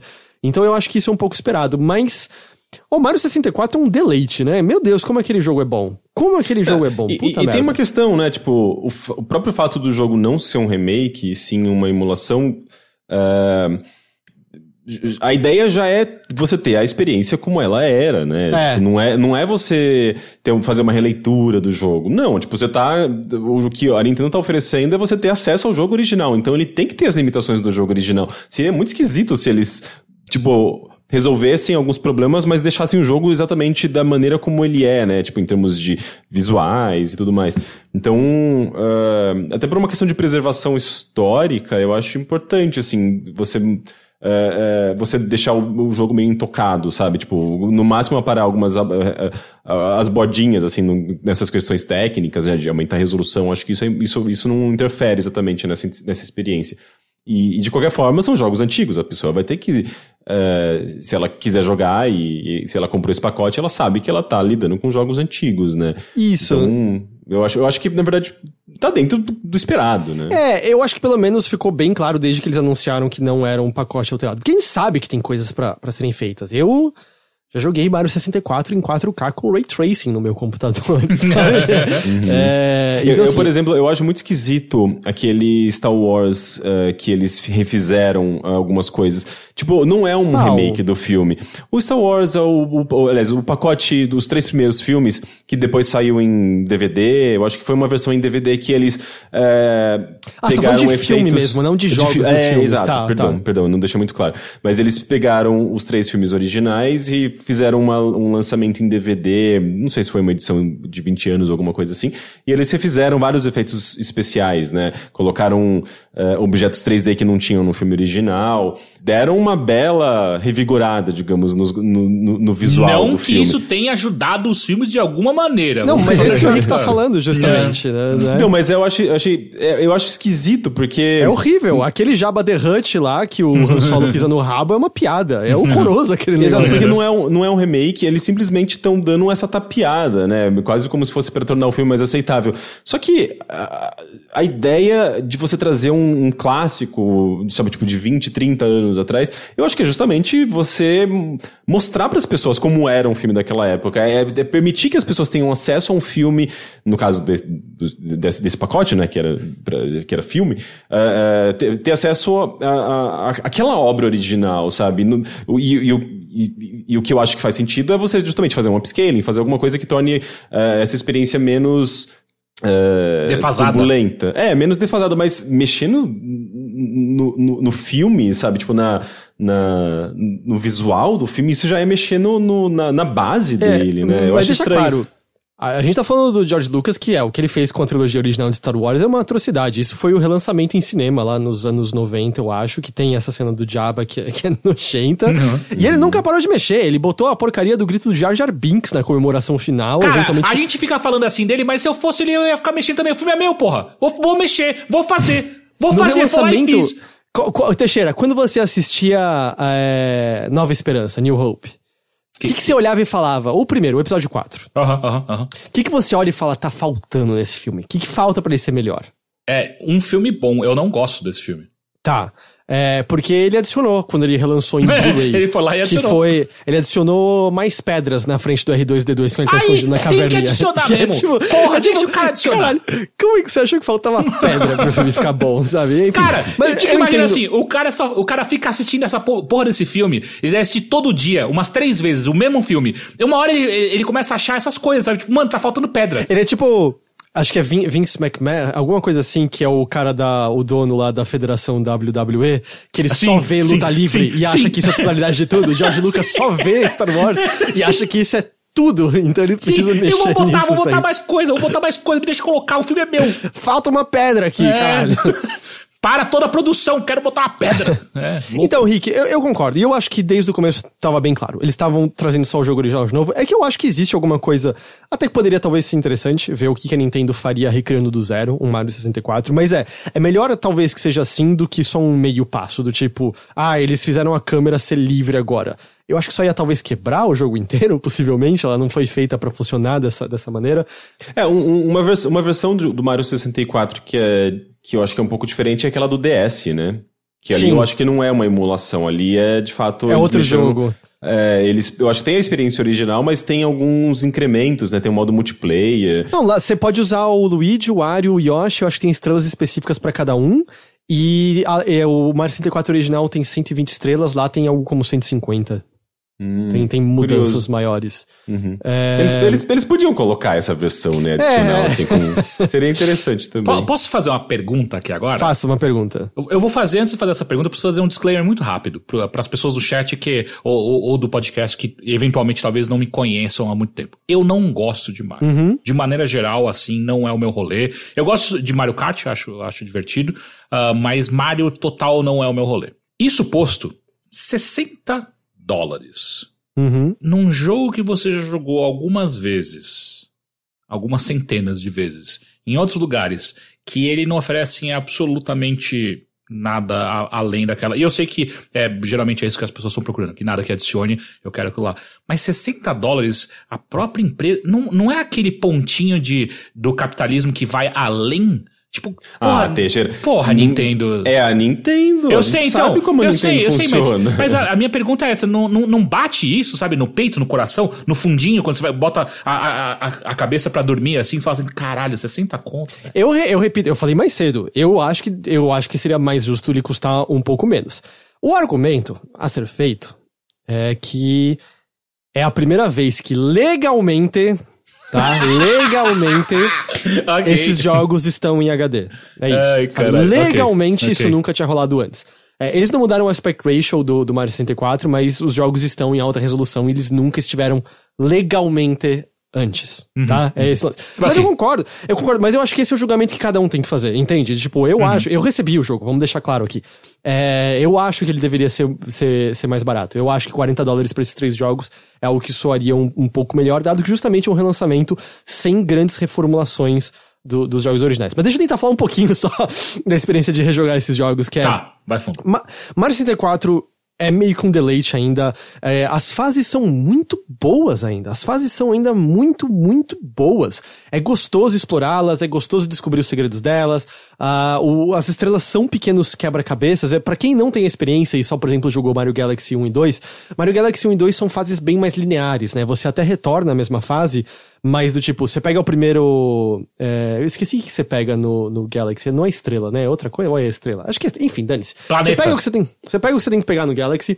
E você volta na mesma fase, mas aí tem um adendo àquela fase. Você passa pelo mesmo pedaço e você chega a um novo desafio ali na frente para pegar uma próxima estrela. No 64, enquanto existem algumas estrelas que só vão aparecer se você ativar o objetivo correto, são pequenas arenas abertas para você meio que explorar à vontade, tal qual no Odyssey, mais recentemente. O Odyssey foi uma retomada desse estilo de Mario. E é muito gostoso explorar essas fases, encontrar ah, pequenas coisinhas delas. Às vezes tem pequenos segredinhos que nem estão ali pra para serem realmente alguma coisa grande, estão ali simplesmente pra ser uma coisinha legal que você descobre.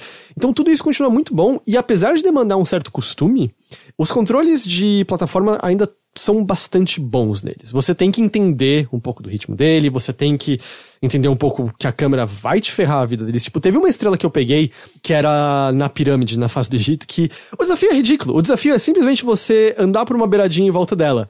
Mas acontece que quando o Mario encosta minimamente no declive, ele perde, o- ele vira modo molenguinho do Fall Guys imediatamente. Que sabe? molenguinho? ele sai escorregando ali pra tudo quanto é canto, e tipo, foi uma estrela muito difícil de pegar por um É desafio o modo, que... modo barriguinha mole. É o modo barriguinha mole.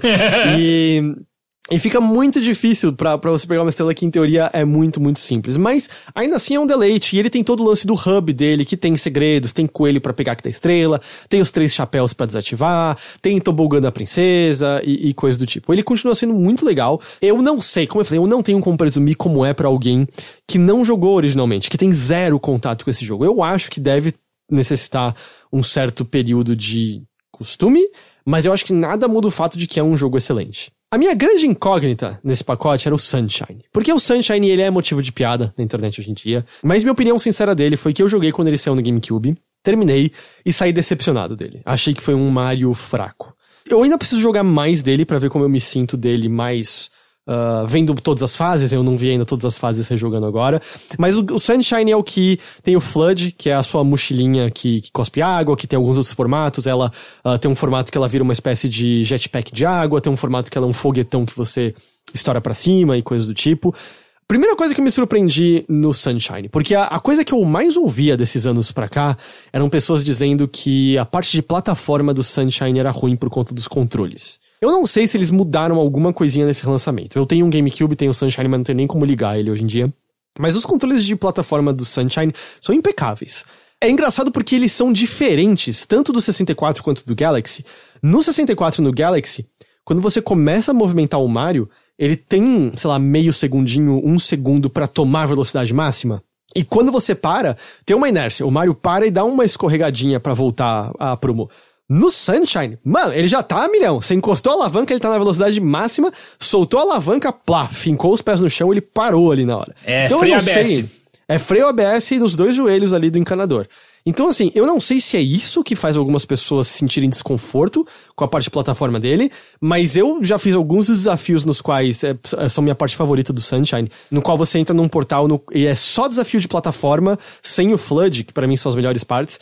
Os controles nunca estiveram no meu caminho pra fazer nada disso. Mas, enquanto eu acho que o Sunshine é, tem muita coisa nele que é melhor do que eu lembrava, me parece cada vez mais claro que o grande problema dele é que várias das fases dele são muito sem graça. Muito, muito sem graça. Elas são meio chatas de serem exploradas, às vezes demora muito pra você andar de um lado pro outro. Se você erra algum pulo, tem que cair, um monte de coisa voltar. Não é muito legal. E, e o Sunshine a gente sabe, ele teve um desenvolvimento apressado. Ele teve desenvolvimento apressado pra sair logo pra vender GameCube, porque o GameCube tava mal de vendas e, bom, permaneceu mal de vendas. Mas eu acho que os estágios dele são, são as coisas que mais sofrem. E o Galaxy? Meu Deus, que jogo lindo. Que jogo ridiculamente lindo. Muito, muito, muito bonito. Eu gosto bastante dele. Eles adaptaram o controle de ponteiro do Wii no giroscópio. No caso, eu tô jogando com o Pro Controller. Se você tiver no modo portátil, você tem que usar a tela de toque. Ah, mas aí com o controle ele usa o giroscópio. Não tem sido um problema, é, não é a coisa mais confortável do mundo, você tem que ficar apertando o R toda hora pra recentralizar o ponteiro na tela. Mas funciona, porque o jogo tá pedindo até agora, foi bem tranquilo pegar os Star Beats com esse ponteiro e acertar inimigos e fazer os desafios. Eu não tô tendo nenhum problema. Eu acho que a coisa que eu tô um pouquinho decepcionado é que o jogo que tá na minha memória é o Galaxy 2, que é o jogo superior, sem dúvida alguma, em relação ao primeiro Galaxy. E as fases tão legais do Galaxy, mas elas não são tão legais assim quanto as do Galaxy 2. E esse lance de você ficar refazendo os mesmos pedaços de novo e de novo, às vezes não é a coisa mais legal do mundo ali. Mas ele é um ótimo jogo. Eu não quero que isso pareça que ele é um jogo ruim. Ele é um ótimo jogo. É só que eu percebi o quanto que o Galaxy 2 domina as minhas memórias e eu tô caçando isso com o Galaxy toda hora, lembrando: ah, essa coisa que eu gostava muito não é desse jogo, é de outro jogo, sabe? Ah, aquela fase não é desse jogo, é da continuação. É tipo eu jogando Sekiro achando que ia ser, ia ser Tenchu. É, pode ser, mas aí você acabou achando um jogo melhor que show ali, né? Ó, ó. Ó, não, ó. não. Não, Eu, sim, eu, não. eu, terminei, eu terminei Tenchu algumas vezes, Sekiro nenhuma. Eu terminei Sekiro e terminei Tenchu. É, mas você termina tudo. Você, é é, você, você é um, finalista. Eu, eu como Doritos, cara. Eu sou, eu sou gamer. que pariu. eu não falei o sabor, eu só falei que eu como Doritos, ok? Ah, ok? ah, ah, tá. De qualquer maneira, eu acho que esse é o resumo. São boas versões desses jogos, de um jogo excelente, um jogo muito bom e um jogo bom. A ordem que eu tô falando é 64, Galaxy e. A Nintendo Sunshine. teria que, teria que ser muito esforçada pra cagar esses jogos, né? É. São jogos muito bons, assim, tipo, não tenho o que dizer. é, É, tipo, são alguns dos melhores jogos do Mario. Então, tipo, mesmo que eles sejam simplesmente emulados, é, você vai ter ali um pacote muito, muito legal. O problema, preço. Só isso. Exato. Eu acho que a questão, e aí é cada um vai ter que decidir, que é a questão do preço de, de 60 dólares, é, 300 reais na, na loja Nintendo. E eu acho que a loja Nintendo é o lugar mais barato uh, atualmente, se eu não tô enganado. Pode ser que varie também dependendo do dia, mas eu acho que até pouco tempo era um dos lugares mais baratos que você podia comprar por conta da desvalorização do real. Então é meio isso, assim, você que tem que decidir se vale. Mas são boas versões desses jogos. O Sunshine que dá alguns. Aparecem uns cubos que não eram pra aparecer de vez em quando, que é um problema clássico de emulação de Sunshine, aparentemente. Bus. Nossa, É, são uns cubos cinzas esquisitos que, por algum motivo, são provocados quando você emula Sunshine. que bizarro. É, E, é- e assim, a gente tá pagando full price no bagulho e o problema persiste. o problema persiste, tá lá. Da hora. Não, não atrapalha, pelo menos, mas tá lá. não, não, mas ei, o que eu quero é poder pagar esse preço e ter um problema ali ainda. É o que eu, o que eu espero. É, então eu tenho boas novas pra você. Yes! Experi- É. Experiência inalterada, cara. É isso. Mas é, mas é meio isso que eu tenho a dizer, assim. Eu, eu continuo jogando, eu ainda tô me focando mais no 64, tô matando a saudade dele e adorando, vou, vou jogar lá tudo. Mas, mas é isso, cada um tem que saber se, se quer esse preço, mas saibam que a versão dos jogos que você tá tendo acesso são boas versões desses jogos. É isso. Poderia ter sido feito mais? Poderia ter sido feito mais. Mas são boas versões desses jogos. É isso. Boa. E aí fica a dúvida de Galaxy 2, se eles vão lançar separado, vai ter, não vai ter, porque o jogo é excelente, eu adoraria tê-lo de alguma forma pra jogar em HD Ah, é, eles vão, oficialmente. eles vão lançar só, separado, sozinho, por 60 dólares. Não se, não se preocupe. Nossa, Você não, vai não, ter putz, acesso. Se eles lançarem sozinho por 60 dólares, aí é. Aí é. Aí, aí, aí, aí não tem como te defender, Nintendo. Aí não, tem du- como. não duvide da Nintendo. Não, eu não acho que eles cobrariam 60. A não ser que fosse um Ah. remake. Não, a não ser que fosse um remake inteiro construído do zero. Aí sim. Ah, Aí sim. Não, remaster não. Remake, sabe, tipo, construíram do zero Galaxy 2, aí eles botariam 60 doleta. Remaster nem ferrando. Eles não teriam por que fazer um remake do 2. e o primeiro? Aparentemente o primeiro não merece, eles sabem que o 2 é melhor, não sei. Cara, você tá falando que agora o dono, o, o chefão lá é, é o Bowser, cara. É, não, é, é diferente, tipo, porque ele- eles têm feito coisas como relançar jogos de Wii U de novo por 60, é, e eu também acho isso é, é exagerado, mas de coisas antigas, um sozinho não, nem, nem ferrando. Nem Eu só queria ferrando. di- dizer que lembraram aqui que lem Al- lançaram. Alguém clipa essa frase do Heitor, lan- ok? Por favor. lança- Lançaram Pikmin 3 por 60 dólares. Não, mas de novo, é de Wii U, não é de Wii. Os jogos de Wii U eles estão relançando por 60, e eu não tô dizendo que isso é justo, mas eles estão relançando por 60. O Mario 3D Mas Super World vai Mario ser. Galaxy não tem pra onde você jogar. O Wii U, inclusive, tinha como você jogar. Tinha, tinha O- como jogar. O Galaxy 2 não, assim, tipo, quem que tá, tem um instalado? O Bruno tem um instalado, mas, mas é uma, exe- Bruno, é uma eu exceção. tenho, eu tenho o Wii U aqui, eu tava jogando semana passada. São jogos de Wii U que eles estão relacionando a 60 pelo fato de que ninguém jogou, porque ninguém tinha Wii U. Só eu e o Bruno tínhamos. Então, é... Aí Não, conseguem. eu- o Bruno tem um Wii instalado. Ah, é né? o Wii instalado mesmo, É, tá, então eu, eu tive, eu tive o Wii U, eu joguei Play- Pikmin 3 no Wii U, eu gostava bastante, inclusive. Então, é, eles estão fazendo isso também, acho que é demais. O Mario 3D World vai ser 60 e tal. Mas, cara, não, eles nem. A não ser que. De novo, a não ser que seja um remake construído do zero, novos gráficos. Pelo lustroso no bigode do Mario, eles cobram 60 dólares. Se Olha, não. a gente deu algumas chances pro Heitor repensar nessa, nessa afirmação dele aí. Pode clipar, cara. Pode clipar e eu tô aqui pra dizer se eu tiver errado no futuro. Porque também não apostei em nada, então dane se eu tiver errado. É. Mas isso é o Super Mario 3D World.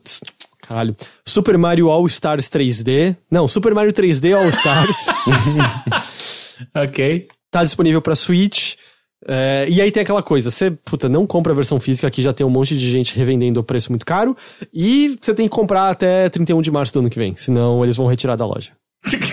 ok. É, é, eles têm um código, quantidade de códigos de download limitada, gente. Tem que tomar cuidado. Cara, você viu que o jogo se tornou o segundo jogo mais vendido na Amazon nos Estados Unidos Ai, no ano cara. inteiro, quando ele foi. Ah, é por isso que o preço tá lá em cima? Então, o- a versão digital é limitada, mas o físico tá lá em cima porque é super é mais limitado que a digital. Entendi. Então é meio. Ei, escasse- a Disney viveu disso, escassez forçada dá dinheiro. o ano fiscal da Nintendo acabou de ficar mais recheado com essa escassez Ai, forçada. meu Deus, velho. Eu adoro a Nintendo, cara. Eu fico imaginando, é sério, eu- às vezes eu fico parado imaginando a, a, a reunião do board falando dessa estratégia, saca? Tipo, como que a gente consegue pegar ainda mais dinheiro com isso? Bom, É, deu eu- certo. Eu, É, me pergunto se, se essas decisões vêm do Japão ou dos Estados Unidos. Japão. Tudo, Estados Unidos é um braço de marketing, essencialmente, só. Caramba, Nintendo e Japão sendo mais capitalistas do que os Estados Unidos, gente. Olha só. É, nenhuma decisão grande é feita pela Nintendo dos Estados Unidos. A galera da Nintendo dos Estados Unidos diz que eles muitas vezes nem ficam sabendo das coisas, ficam sabendo quase em cima da hora, que nem a gente aqui.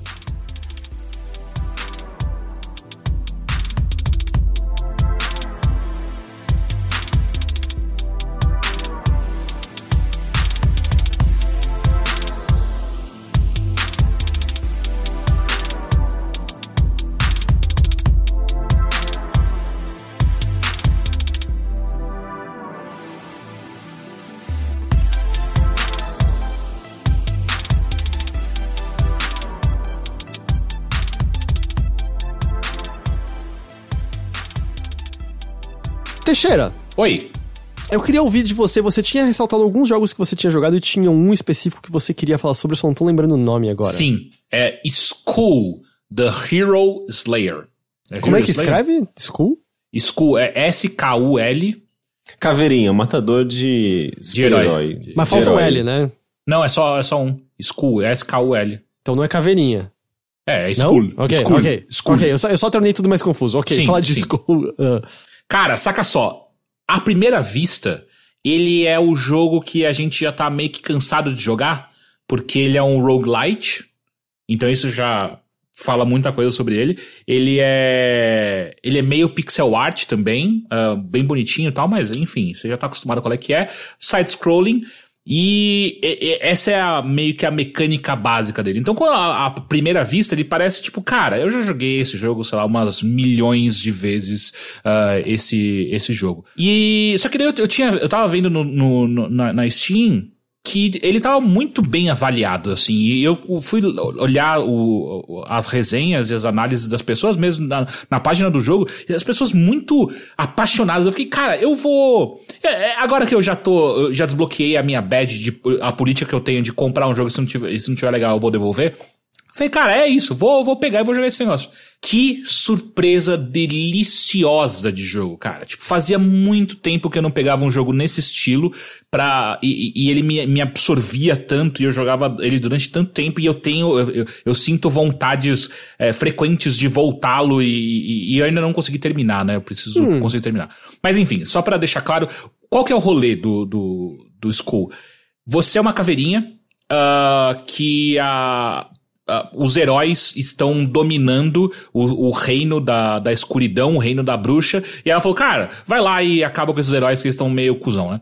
Só que qual, qual- o que que pega? É um jogo de combate, né? ah, que você troca de cabeça pra você pegar ah, meio que personagens ou poderes novos, sacou? É o Kid Chameleon. Exato, é o que é o a Kid mesma referência. Exato, e é por isso que eu acho que eu amei tanto, porque ele veio direto na minha cabeça que Kid Chameleon, c- caso você não saiba, foi o primeiro jogo que eu comprei com meu próprio dinheiro, foi Kid Chameleon. Foi quando você fez propaganda na Mesbla e aí você comprou? Não, Mapping, por favor. Mapping. Ok, mas foi isso, né? Foi Sim. com esse dinheiro. Eu fiz uma propaganda no Mapping com esse dinheiro que a minha mãe ganhou, ela falou, pode comprar, comprar o que você quiser, eu comprei Kid Você- Chameleon. Sério? Se eu procurar no YouTube eu vou achar? Não, eu já procurei, nunca encontrei, se você conseguir encontrar vai ser ótimo. Caio Teixeira Mar. Obviamente É, exato, não vai é ser assim, assim, que eles né? destacaram. É, né? Ah, mas enfim. E aí acontece, você, você pode estar sempre com duas caveiras diferentes, né? Então você pode ficar trocando ah, durante o, o seu jogo essa- entre essas duas Ah. cabeças. E você vai encontrando novas cabeças a cada, ah, ah, a cada cenário que você vai. Não em todos os cenários, né? Mas você vai. Com, com um jogo evoluindo, você vai encontrando novas cabeças que você pode trocar. Você deixa uma segunda guardada que pode ser que você precisa dessa habilidade em outro momento, coisas assim. você é pode isso? fazer isso ou você pode ficar trocando entre as duas pra ir jogando com elas. Cada uma tem uma. Você pode pegar habilidades diferentes e, e estilos diferentes pra- pra cenários e, e- e- e momentos diferentes do jogo, né? Tem- então tem caveiras que são mais de combate corpo a corpo rápido e outras caveiras que são que o foco é, é- é em magia de longe. Então, Entendi. dependendo do cenário, você, tipo, ah, prefiro ficar de longe aqui, ou então eu prefiro ir, ir pra cima com, com esse aqui. Tá. Eu tenho uma dúvida rapidinho. É, é, qual que era o mesmo comercial que você fez do Mapping? Era não, do quê? não tinha nome, não- cara. não Foi tinha nome. Não, mas É. não, é, era sobre o quê? Ah, eu, eu, eu, eu fazia parte da, do, do ensemble, sabe?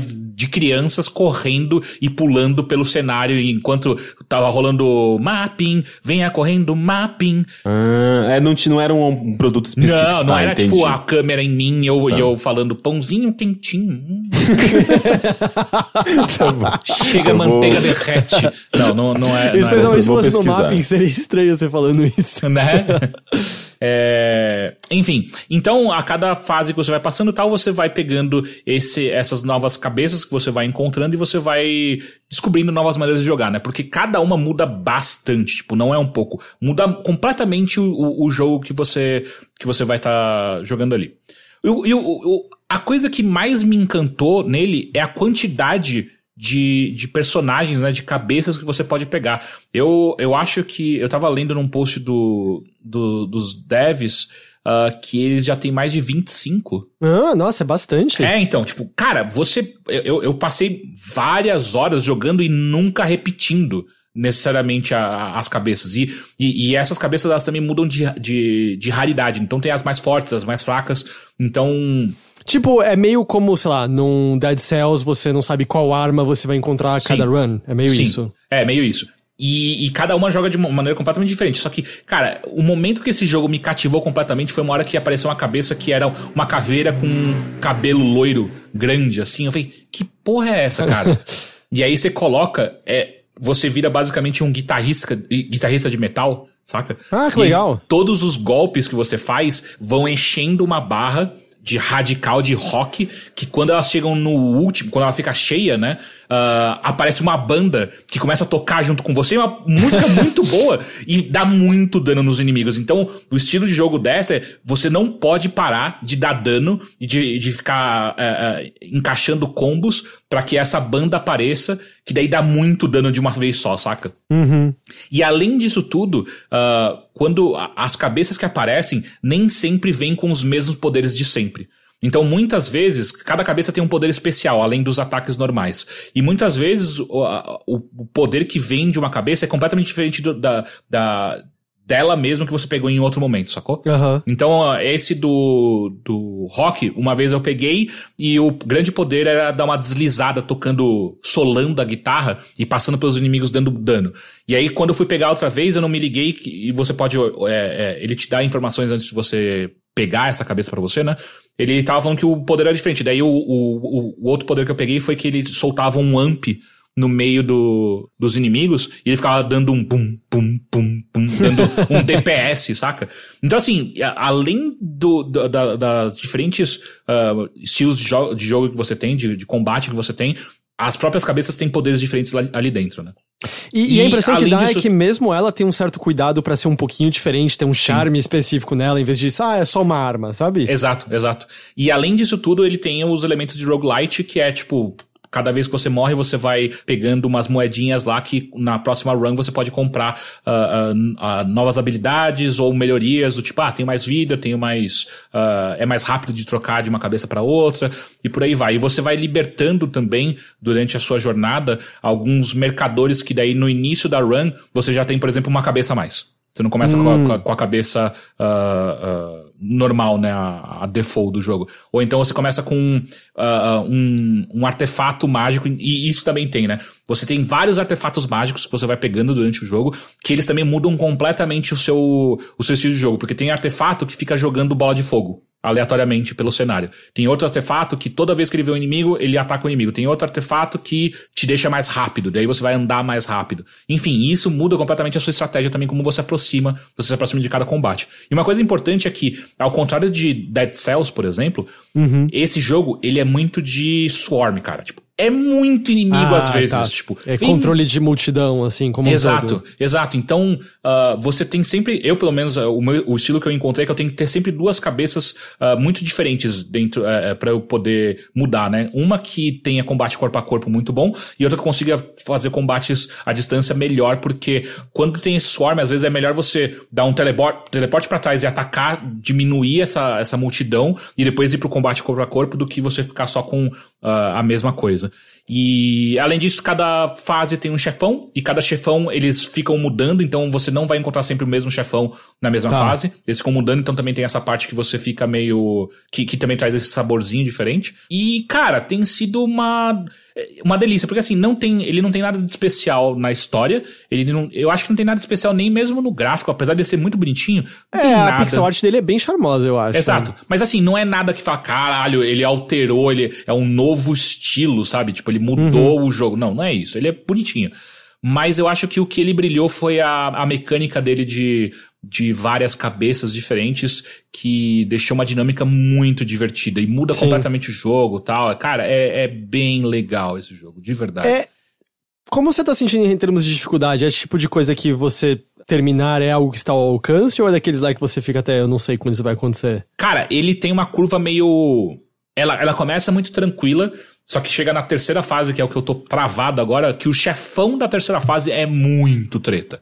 Tipo, é sempre. É, é sempre uma variação de. Ou aparece dois chefões ao mesmo tempo, ou aparece um que é muito difícil. E, Tá. cara, tem sido treta. E só pra deixar claro uma coisa que é importante, que o jogo tá em Early Access, tá? Ah, tá. tá. Então pode ser que tenha coisa até de equilíbrio que vai rolar ainda Sim, sim. É, e eu acho que eles vão adicionar, por exemplo, mais cabeças que eu tinha, eu tinha lido no, no- em um dev post deles.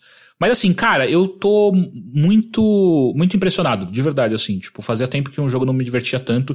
E foi total, assim, eu comprei pra ver qual é que é, sentei pra jogar. E falei, ah, vou jogar umas duas fasezinhas aí pra ver qual é que é. E, cara, quando eu vi, eu tava jogando quatro horas. Tava na minha vigésima run achando divertidíssimo, saca? Pô, eu, eu fiquei com bastante vontade.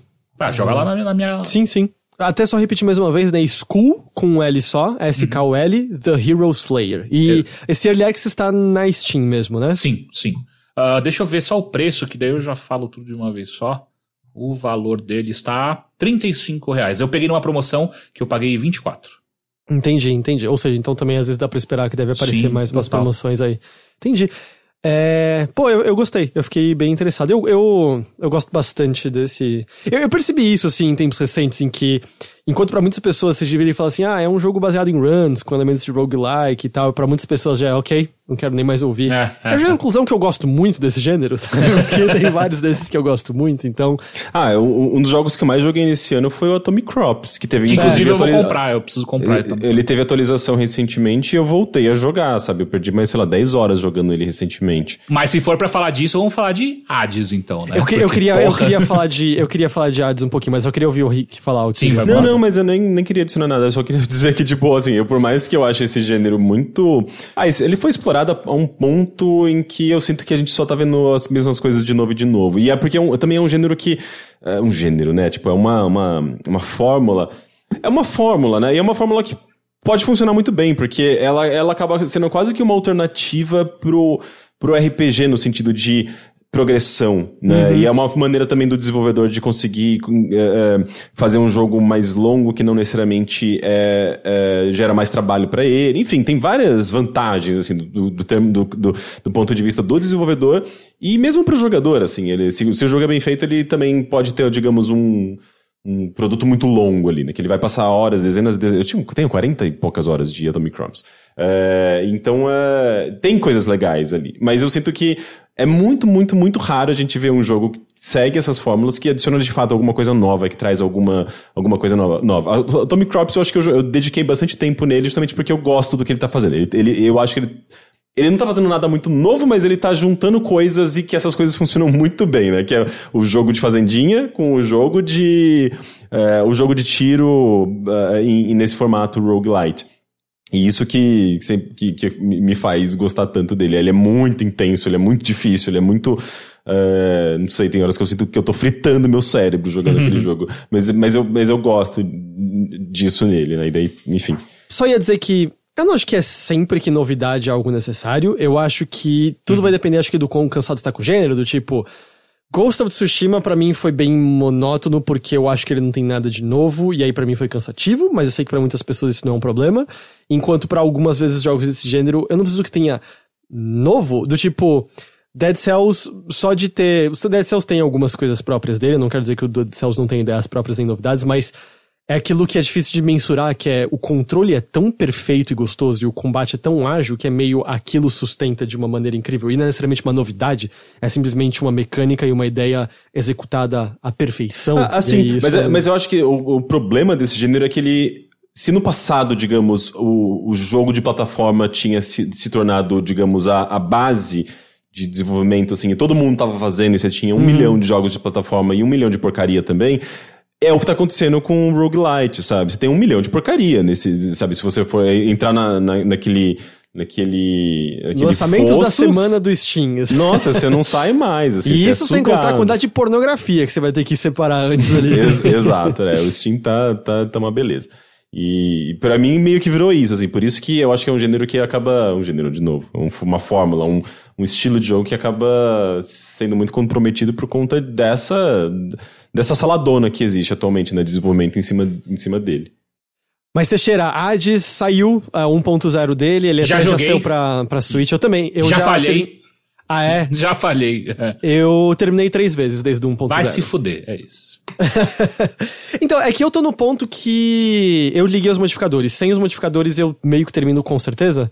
Uhum. É, eu tava no streak eu terminei seis vezes seguidas, eu acho. Puta que pariu, Heitor. É, é, é, eu, eu sei o que fazer e eu sei quais builds eu quero. Eu joguei. Cara, eu tô jogando esse jogo direto desde o primeiro Early Access dele. E eu aprendi algumas coisas de lá pra cá. Uhum. A, a, coisa que. O que quebrou meu streak foi você lutou contra o Caronte alguma vez? Não! Ele, ele é Filha eu, da eu, puta! Ele é mais difícil que o último chefe, eu acho.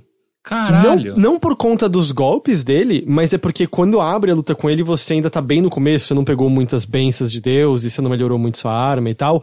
E demora muito para cair a vida dele. E ele tem uns ataques que não é que são muito difíceis de esquivar, mas quando pegam, Hum. pegam, sabe? Uhum. E aí ele que quebrou meu streak. Mas vamos lá, você jogou, você fez o quê? Joguei, uh, joguei com um escudo que geralmente eu vou muito bem. E a real, tipo, eu cheguei até o Hades numa boa, não foi tão difícil assim chegar no Hades. Mas eu, eu, eu tava com uma build que não tava legal, saca? Tipo, sabe quando você não tá sentindo? Eu tava, tava tomando, não, não tinha nada muito... Faltou velocidade pro Hades, saca? Uhum. E aí não tava... Pro, pros Zagreus. Zagreus? É, faltou velocidade pro Hades. É, pro último chefão. Ele não foi rápido demais. Ah, faltou velocidade. Ah, entendi, entendi, entendi, entendi. Entendeu? Faltou velocidade. Eu, eu tá. faltei velocidade para mim. Pra... Estou febril, o frio está voltando aqui, um desconto. Mas sabe, sabe que eu, eu agora terminei com todas as armas. E eu, definitivamente, a que eu menos gosto é o escudo. Ah, é, você falou. É que eu coloquei. O que aconteceu? Eu peguei o aspecto de Zeus. E eu falei, caralho, esse aspecto de Zeus é muito roubado. E de fato é, só que ele me deixou muito lento, porque o aspecto de Zeus, você, joga o escudo, ele fica rodando bem devagarinho, ele dá Esse bastante é muito dano. legal. Ele, dá, ele dá bastante dano, só que pra ele ser efetivo, eu preciso jogar e ficar olhando para ele, saca? Tipo, beleza, então vai lá e faz o seu negócio. E aí isso me deixou muito lento. Mas uma coisa que dá para você fazer é você apertar o botão para chamar ele de volta e ficar correndo, e aí você vai fazendo ele te seguir enquanto você destrói é, tudo. Eu fiz isso, mas não, não foi o suficiente pro Hades. Tipo, pra. Eu, eu, qual. Ah, contra o, o Minos e o. E o Teseu? Teseu uh, foi ótimo. Tipo, nossa, eu quase não tomei um golpe, mas contra o Hades não, não, foi, não foi bom, não. Mas você tá ligado que você pode bater enquanto você solta sim. o escudo daquele sim, jeito, sim, né? Sim, tô ligado. É, mas eu, eu, o que eu sinto do problema do escudo, para mim, é que, mesmo melhorando, eu acho o output de dano dele muito baixo. Uhum, e aí, uhum. o Hades, para mim, é muito uma questão de. Eu vou cometer erro de vez em quando, e o erro que eu cometer vai me doer muito.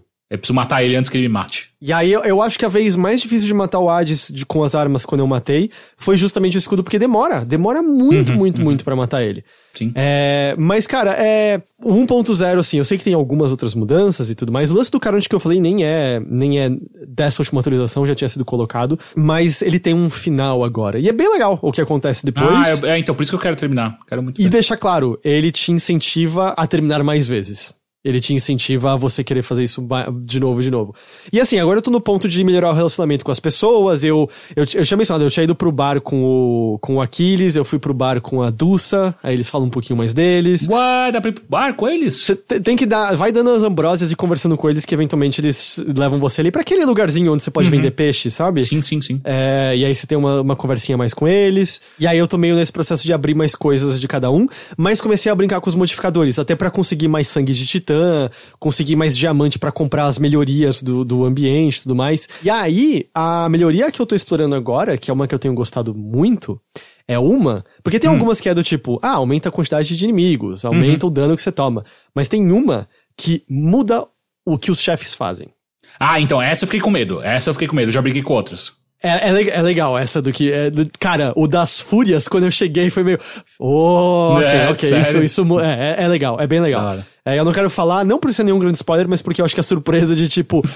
ah, droga, é, é bem legal. Então, assim, mesmo tendo terminado, é um jogo que eu gosto de ligar e, e, e, jogar de vez em quando e tal, porque ele é muito gostoso, né? As armas são gostosas de utilizar. O, o gráfico é lindo, a, a é. dublagem é maravilhosa. É maravilhosa, é tipo, maravilhosa. É, é. Tem alguma coisa na textura de como as vozes foram uhum. gravadas, uhum. um silêncio Sim. e um. É muito gostoso. A Super Giant manja isso, né? É, é uma empresa que sabe fazer dublagem. É bizarro, cara. E, bom, tem várias músicas cantadas dentro do jogo agora, né? A, uhum. Eu sempre esqueço o nome da, da mulher do Orfeu. Eurídice, não é? Não é Eurídice? Eu vou, eu, eu vou na sua, deve ser, não sei. é, tem a música dela, tem uma, uma outra música que já apareceu para mim, de vez em quando e tal. Então, assim, é sempre. Eu acho que. Você tava falando, Rick, de inovação. Eu sei que o Hades não é o primeiro e único jogo a fazer isso, mas eu acho que essa é a coisa que eu mais gostaria de ver implementado a outros jogos baseados em run ter esse elemento de história mais forte uhum. e que uhum. mais história vai, vai sendo visto quanto mais você conhece os personagens, quando você morre e vê de novo, porque é muito legal ver esse desenvolvimento. É muito legal ver os personagens. E, claro, óbvio que dá muito trabalho. Óbvio que dá muito, muito trabalho. Mas é muito legal ver os personagens fazendo referência a coisas que você fez e aumentando a história individual de cada um deles no processo. Eu, eu gosto muito disso. Uhum. É, dá para você injetar a narrativa, né? Nesse, nesse tipo de de jogo não é não é muito comum, né? Eu não, não, tem, não, não, vejo com muita frequência também, mas eu acho interessante. O que eu mencionei pra vocês foi o aspecto que eu achei mais decepcionante no Star Renegades, que eu continuo Sim. achando que vocês gostariam das mecânicas deles, mas a parte de história dos personagens é, é tudo para ser só engraçado. E, e, infelizmente, além de tudo, não é engraçado, sabe? Então é. É decepcionante nesse sentido. Eu, eu tenho uma pergunta para vocês que tá relacionada a Hades, mas não é só Hades. Eu estou realmente muito tentado em comprar Hades pro Steam, eu tenho um problema? Peraí, você não tem no Steam? Não. Eu tenho ah, não, tem na Epic Games Store, tá. É. é. Mas por que que você quer no Steam? Eu não sei, eu tenho, tem uma parte minha que é só de, puta, todos os meus jogos estão, praticamente todos os meus jogos hum. estão no Steam. Sei. Ah, deixa, não, você não... Você, não, você, né, eu tô sendo meio... meio, conf, meio, com, Não, é, confesse, você quer, na verdade, achievements, né? Tem, tem, tem, tem, essa parte sim, de achievements, mas nunca foi a minha, a minha, meu foco. Isso. Eu é. acho que eles estão para implementar os achievements na Epic Game Store. Mas tem uma coisa que pode tentar, Teixeira. Hum. Ele saiu pra Switch. Hum. Ele tá rodando bem no Switch. Hum.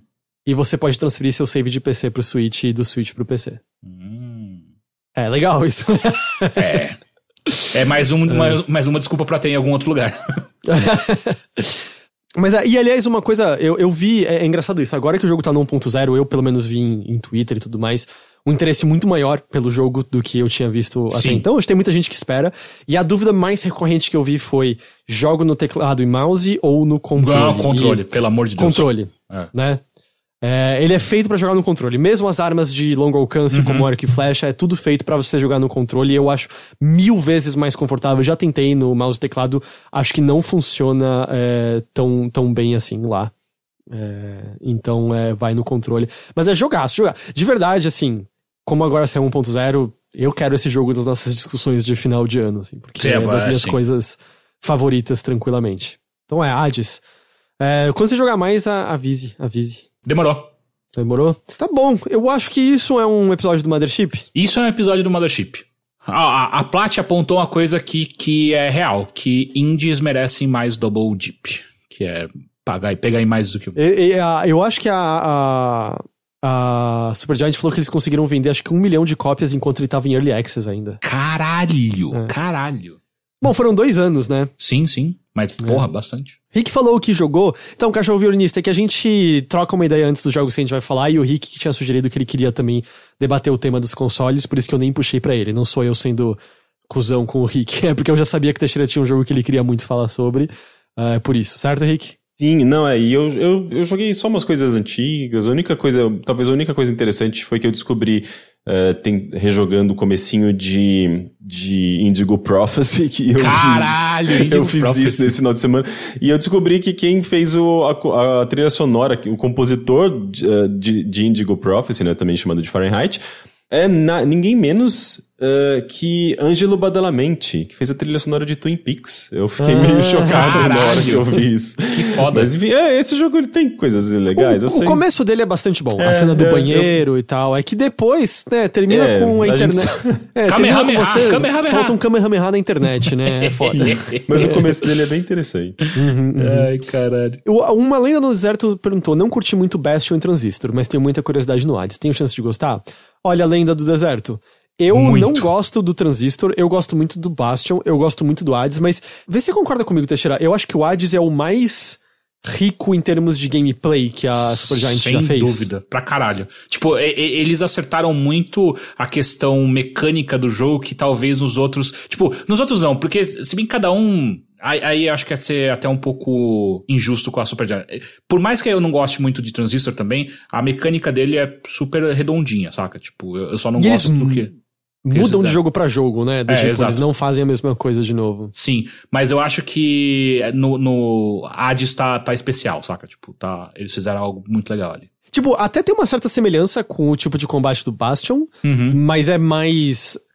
É, é melhor desenvolvido. É bem melhor desenvolvido, assim, como, como um todo. Então, então eu acho que tem uma boa chance, especialmente se você gosta desses jogos baseados em run. O Gui Ventus pergunta, Rick, você tem interesse no Hades agora que ele saiu completo? Eu tenho, tenho sim. Eu eventualmente jogo agora que eu ressincronizei a, trilha- a biblioteca do Heitor no meu Steam. Eu vou conseguir ter acesso. Eu gosto de. Ele me parece bem legal. Você tem que torcer pro Teixeira comprar no Steam. O meu Hades é no, na Epic Games Store, porque eu é comprei. verdade. Então, Teixeira, pode comprar. Tá autorizado. Tá, beleza, top. Pô, valeu aí. É isso. Caralho. Ok. Antes da gente, da gente ir embora, é, vamos ver se a gente. Sim! Antes da gente ir embora, Henrique, qual jogo você vai jogar no primeiro contato amanhã? Amanhã eu planejo jogar. Se preparem, eu vou Ah. jogar Show do Milhão. Puta que pariu! Ou, ou, dá pra jogar junto? Eu gosto muito desse jogo, você não tá entendendo. Então, tem cinco versões de Show do Milhão. Eu vou falar mais sobre isso amanhã. Mas é, Show do Milhão foi o jogo mais vendido da história do Brasil. O jogo brasileiro mais vendido no Brasil. É, ele tem várias, inúmeras versões, mas pra PC são cinco. E eu acho que em três delas tem modo uh, multiplayer. Dá pra você jogar de dois. Eu não, eu não sei direito. Eu vou descobrir amanhã. E eu Cara. vou jogar, inclusive, com um convidado especial. O Bruno vai participar, porque ele jogava quando ele era mais novo. Eu falei pra ele que ia jogar. Ele, ah, eu quero jogar. Cara, Daí é muito bom, velho. pra- é pra muito live. bom. Inclusive, eu, tenho uma, uma Alexa aqui em casa, né? Dá pra jogar jo- show do milhão na Alexa. Pô, mas aí é. é que nem jogar com o Google, porra. Aí não é. Não, não é assim. Quer ver? Alexa, Ah, eu achei que você pegava as respostas na Alexa. quero jogar show do milhão. Eu não ouvi ela falar. Ah, a Alexa falou a, alguma coisa? Será que É. foi a Anitta que falou? Oi, gente, bom dia. pera. Bem-vindo. Deseja ouvir as regras? Ou você quer iniciar o jogo? Quero Iniciar o jogo. Iniciar o jogo. Pois bem, Chama a Anitta. vamos lá. Vamos para a primeira rodada de perguntas Uh! que o computador está processando. Valendo mil reais, aí vem a primeira pergunta. Questão de nível fácil. Uma cobra é da classe dos. Opção 1, mamíferos. Opção Mamíferos. 2, répteis. Opção 3, anfíbios. Opção 4, herbívoros. Répteis. Répteis. Opção 2. Você selecionou a opção 2, répteis. Está certo disso? Certo. Sim. Certa Sim. resposta. Aê! Dois mil reais. Dois Ok. mil reais. Alexa, Questão de nível chega. Ah, Vitor Albani, muito obrigado pelo seu sub. A gente agradece demais. Muito, muito obrigado mesmo. Gente, eu adorei. Eu quero uma edição só com isso. É uma palhinha, então, do que vai ter no primeiro contato. Lembrando, lives de primeiro contato do Henrique toda quarta-feira aqui na twitch.tv barra overloader às 8... Não, às 10 da Não, às noite. 10. Às Às 10. 10, às 10 da noite. Botar na sua agendinha, 10 da noite, toda quarta-feira, Henrique joga aqui. É, fora isso, tô pensando se eu tenho algum recado. Eu joguei um monte de coisa ao vivo, por enquanto tá lá no nosso canal Twitch. Eu joguei bastante Mario 3D All Stars que a gente falou hoje, você consegue ver lá. Eu joguei. O que mais você jogou? Cara, eu joguei tanta coisa ao vivo recentemente que eu já não tô nem mais lembrando. o Que que eu, é, mas eu acho que foi mais o Super Mario 3D All-Star que eu joguei nos últimos dias, assim. Eu ia até fazer mais live, mas como eu tô meio doente, eu, eu acabei parando. É, mas tá bom. Eu acho que isso, então, é o episódio de hoje. Henrique, muito obrigado pela sua companhia e pela sua presença. Muito obrigado. Caio Teixeira, muito obrigado também. Eu que agradeço. A todos que nos assistiram e nos ouviram, a gente agradece demais pela companhia, a gente agradece demais pela audiência de vocês. A gente espera que vocês tenham gostado e a gente se vê de novo então na semana que vem com mais uma edição do Mothership. Até lá. Tchau. Tchau!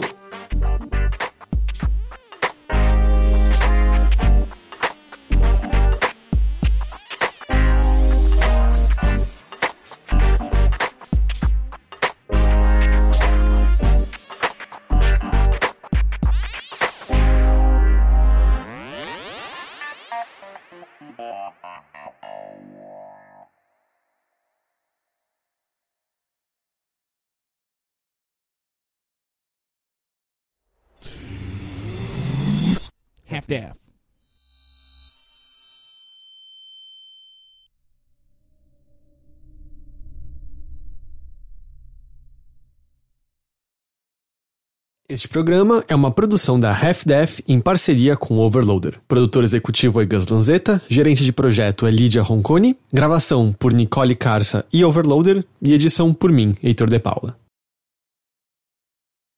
Já te lembrou? Foi Spelunk 2 que, que eu joguei, que eu tô jogando de monte, tô melhorando, tô chegando consistentemente nas cavernas de gelo agora, mas o online está completamente quebrado. Sério? Comple- Cara, ele tem alguma. Ele tem um sistema de rollback. Eu liguei com o Lucas. Os dois estão parados, o outro vê o outro se mexendo. O molequinho começa a pular pra todo canto e tal. Caralho. Então, tipo, não, não tá dando. Se fosse no PC, daria pra gente usar o Parsec, mas por enquanto só tem pra PlayStation 4. Então não, não, não rola por enquanto. Mas aí, o Gente, jogo é- eu só, eu só queria dizer rapidamente que enquanto o Teixeira tava falando do School, School Hero lá, Uhum. eu fiquei fazendo pesquisa pra ver se eu achava propaganda. Eu vi nos seus olhos, você tava, tipo, que nem louco, rindo de propaganda velha, mexendo a cabeça de um lado pro outro. Eu não tenho certeza se eu achei. Eu acho que não, mas eu achei algumas coisas. Se vocês quiserem ver rapidamente. me só- passa o link que eu consigo colocar pra todo mundo. Puta que ver. pariu. E, gente, eu te muito passe? obrigado todo mundo, todo mundo aqui com a gente. Passa Eu aí que posso- eu consigo. Eu posso colocar no- na própria mensagem, ou não? Você prefere que eu te mande pelo Discord? Qual, qual mensagem? É, No- mensagem no próprio. No chat. Twitch. Ah, pode ser, se ele não censurar o link. vamos ver se funciona. Ah, é um link de YouTube. Vamos ver, vamos ver. Eu não lembro quais opções de Nightbot. Ah, bom, você é o Overloader, você consegue. É. Cara, se você encontrar, você vai fazer o que eu tô tentando fazer há 30, e... 30 anos. Não, eu, eu, eu, eu acho que eu não encontrei, não, mas eu, eu, eu encontrei algumas coisas bem, bem boas. Mano. esse, daí não, esse daí foi um dos que eu não achei o Teixeira, mas isso- eu achei isso é anos maravilhoso. 70. Ué, mas tá você mandou o ligado? link, esse foi o link que eu peguei do chat. Então, esse daí foi o que eu não achei o Teixeira, mas eu achei bom demais pra passar batido. Caralho. tá bom. Ó, esse aqui pode ser que Anos seja 70, tá Teixeira. ligado? Eu nem tava vivo ainda. Pode ser Ah, a sua mãe, uma dessas. Ó, eu te mandei, mandei um outro aí, vê se é esse outro. Que, ó, é moda jovem. é, é possível, de fato. Você lembra se era no estúdio, se era aberto? Não, era no estúdio. Tanto que, que eu gravei Ah. alguns dias, era sempre de madrugada. Não, não era no E você- estúdio, né? Era no mapping de fato. Ah, tá, então pode ser que seja esse outro aqui também. Ah, esse daí não é o que tem o Teixeira. Mas tudo bem, ele, ele vai, mos- vai mostrar uma coisa interessante. Videogame Playtronic. Videogame Playtronic, 109 reais. A gente tava falando de um console que custa 5 mil reais. Esse daí custa 5 mil, 109. era 109, era 109. Mas é, não, não- infelizmente eu não achei o Teixeira. Não, é o Mas eu ainda Teixeira ali à vou- direita, olha lá. É ele aqui, ó. ó ele aqui. de bermudinha. Não, mas eu vou continuar na minha busca. É que eu tô tendo contato com tanto comercial antigo que talvez eu possa eventualmente cair nisso. Assim, Era ó, do mapping, com certeza, Teixeira? é- Era do mapping e era tão antigo que não era nem real ainda, tá? Era. Tá, era em, cru- em cruzados, cruzados Cruza- reais, cruzado cruzeiros novo. reais, Acho que era cruzados cruzado, cruzado novo. É. Cruzeiros, é meio, meio difícil de lembrar. Porque, inclusive, eu lembro do, de pagar o, o, o Kid Chameleon em, em cruzados. Ou seja, Hum. foi entre 86 e 94. Sim, é. Eu, eu tinha, tipo, 4, 5 anos. Foi o meu primeiro jogo mesmo. Bela camisa Rick, diz Sudiniz. E Denis Carmo deu um sub pra gente. Muito obrigado pelo seu sub. Denis Carmo. Rick, tira a camisa que nem a gente combinou pra cada sub. Pelo menos um botãozinho. Um botão, Rick. É, um botão. Um botãozinho? Um botão. Um botãozinho. Não, na verdade a gente toma ban da Twitch se fizer isso. Um, botão, um botão? Não, um, bo- um botão é o limite. É o limite. É isso. Nossa, Ah, gente, que, que, pu- que, que pudor, né? Ei, não sou eu que faço as regras. É, Sudiniz disse que quer um OnlyFans do Rick. Rick, você já sabe, né? Que se der tudo errado com games, você tem uma carreira já aí. Já Faz me pediram. pack de, pe, pack de pezinho, pack de pezinho. Olha, eu acabei de sair do treino, vai rolar, gente. Dá louca. A Nintendo basicamente inventou o remaster com o All-Star do Super NES. Mais ou menos Super Mega Live, porque se você pegar antes disso, você tinha desenvolvedores que faziam versões diferentes do mesmo jogo para diferentes capacidades de PCs que você tinha na época, era muito menos centralizado na ocasião. O Rick vai saber dizer melhor disso, mas tem muita coisa que você pega dos anos 80 ali, por exemplo, que dependendo da versão de PC que você pega, é completamente diferente. Por exemplo, por exemplo, é... Muitos jogos europeus, né? Porque é, na Europa você tinha uma diversidade maior, maior de computadores. Então você tinha a versão do Amiga, a versão do, do Atari. é, esqueci, mas é o Atari 16-bit. Você tinha a versão do PC. E curiosamente a versão de, de PC era a pior de todas, normalmente, né? Porque a Amiga era 10 vezes Sim. melhor. Então, é... você tinha bastante disso, é bem curioso. Mas mesmo se você pega, por exemplo, no Master System Mega Drive, é, você tinha lá, lá basicamente a versão low-fi e a versão hi-fi, né? Tipo, a, a versão do, do... É que você tinha... Acabava tendo dois jogos diferentes, né? Se você pega o Sonic 1, por exemplo, que saiu pro Mega Drive e pro Master System, são jogos bem diferentes. Eles têm ali umas, algumas similaridades, mas não dá pra, nem pra dizer que é tipo é uma versão em baixa resolução, uma versão em alta resolução, né? É, eu acho que são jogos diferentes. Mas é, nesse caso dos, dos jogos europeus tem, tem essa característica, né? De às vezes ser a versão melhor parecer a versão remasterizada da versão pior. E às vezes é o remaster ruim. Eu vou dar aqui uma curiosidade pra quem quiser pesquisar. O Jeff Gerstmann tava jogando lá, alguns meses atrás. Super Mario Bros. Special, que é Super Mario Bros. com fases diferentes, feito pela Hudson oficialmente, com a benção da Nintendo, em 86 mesmo, pro NEC PC e pro Sharp X1, que são computadores, e as telas desse Mario são segmentadas. Tipo, ele não scrolla. Elas são. Você pula por ela e aí ele troca pra outra. Da hora. Adivinha aí se tem buraco lá ou não e tal. E. oh, da hora. Nossa, eu nunca vi essa versão de Mario. f- oh, é, é nojento de feio. é, o controle é horroroso. Tudo de plataforma nele é muito, muito ruim. Selo Nintendo de qualidade, hein? Exato, Porra. oficial. A Nintendo deixou a Hudson fazer e tal. Da Então, hora. no caso, é um, é um The Master mais do que, do que qualquer coisa.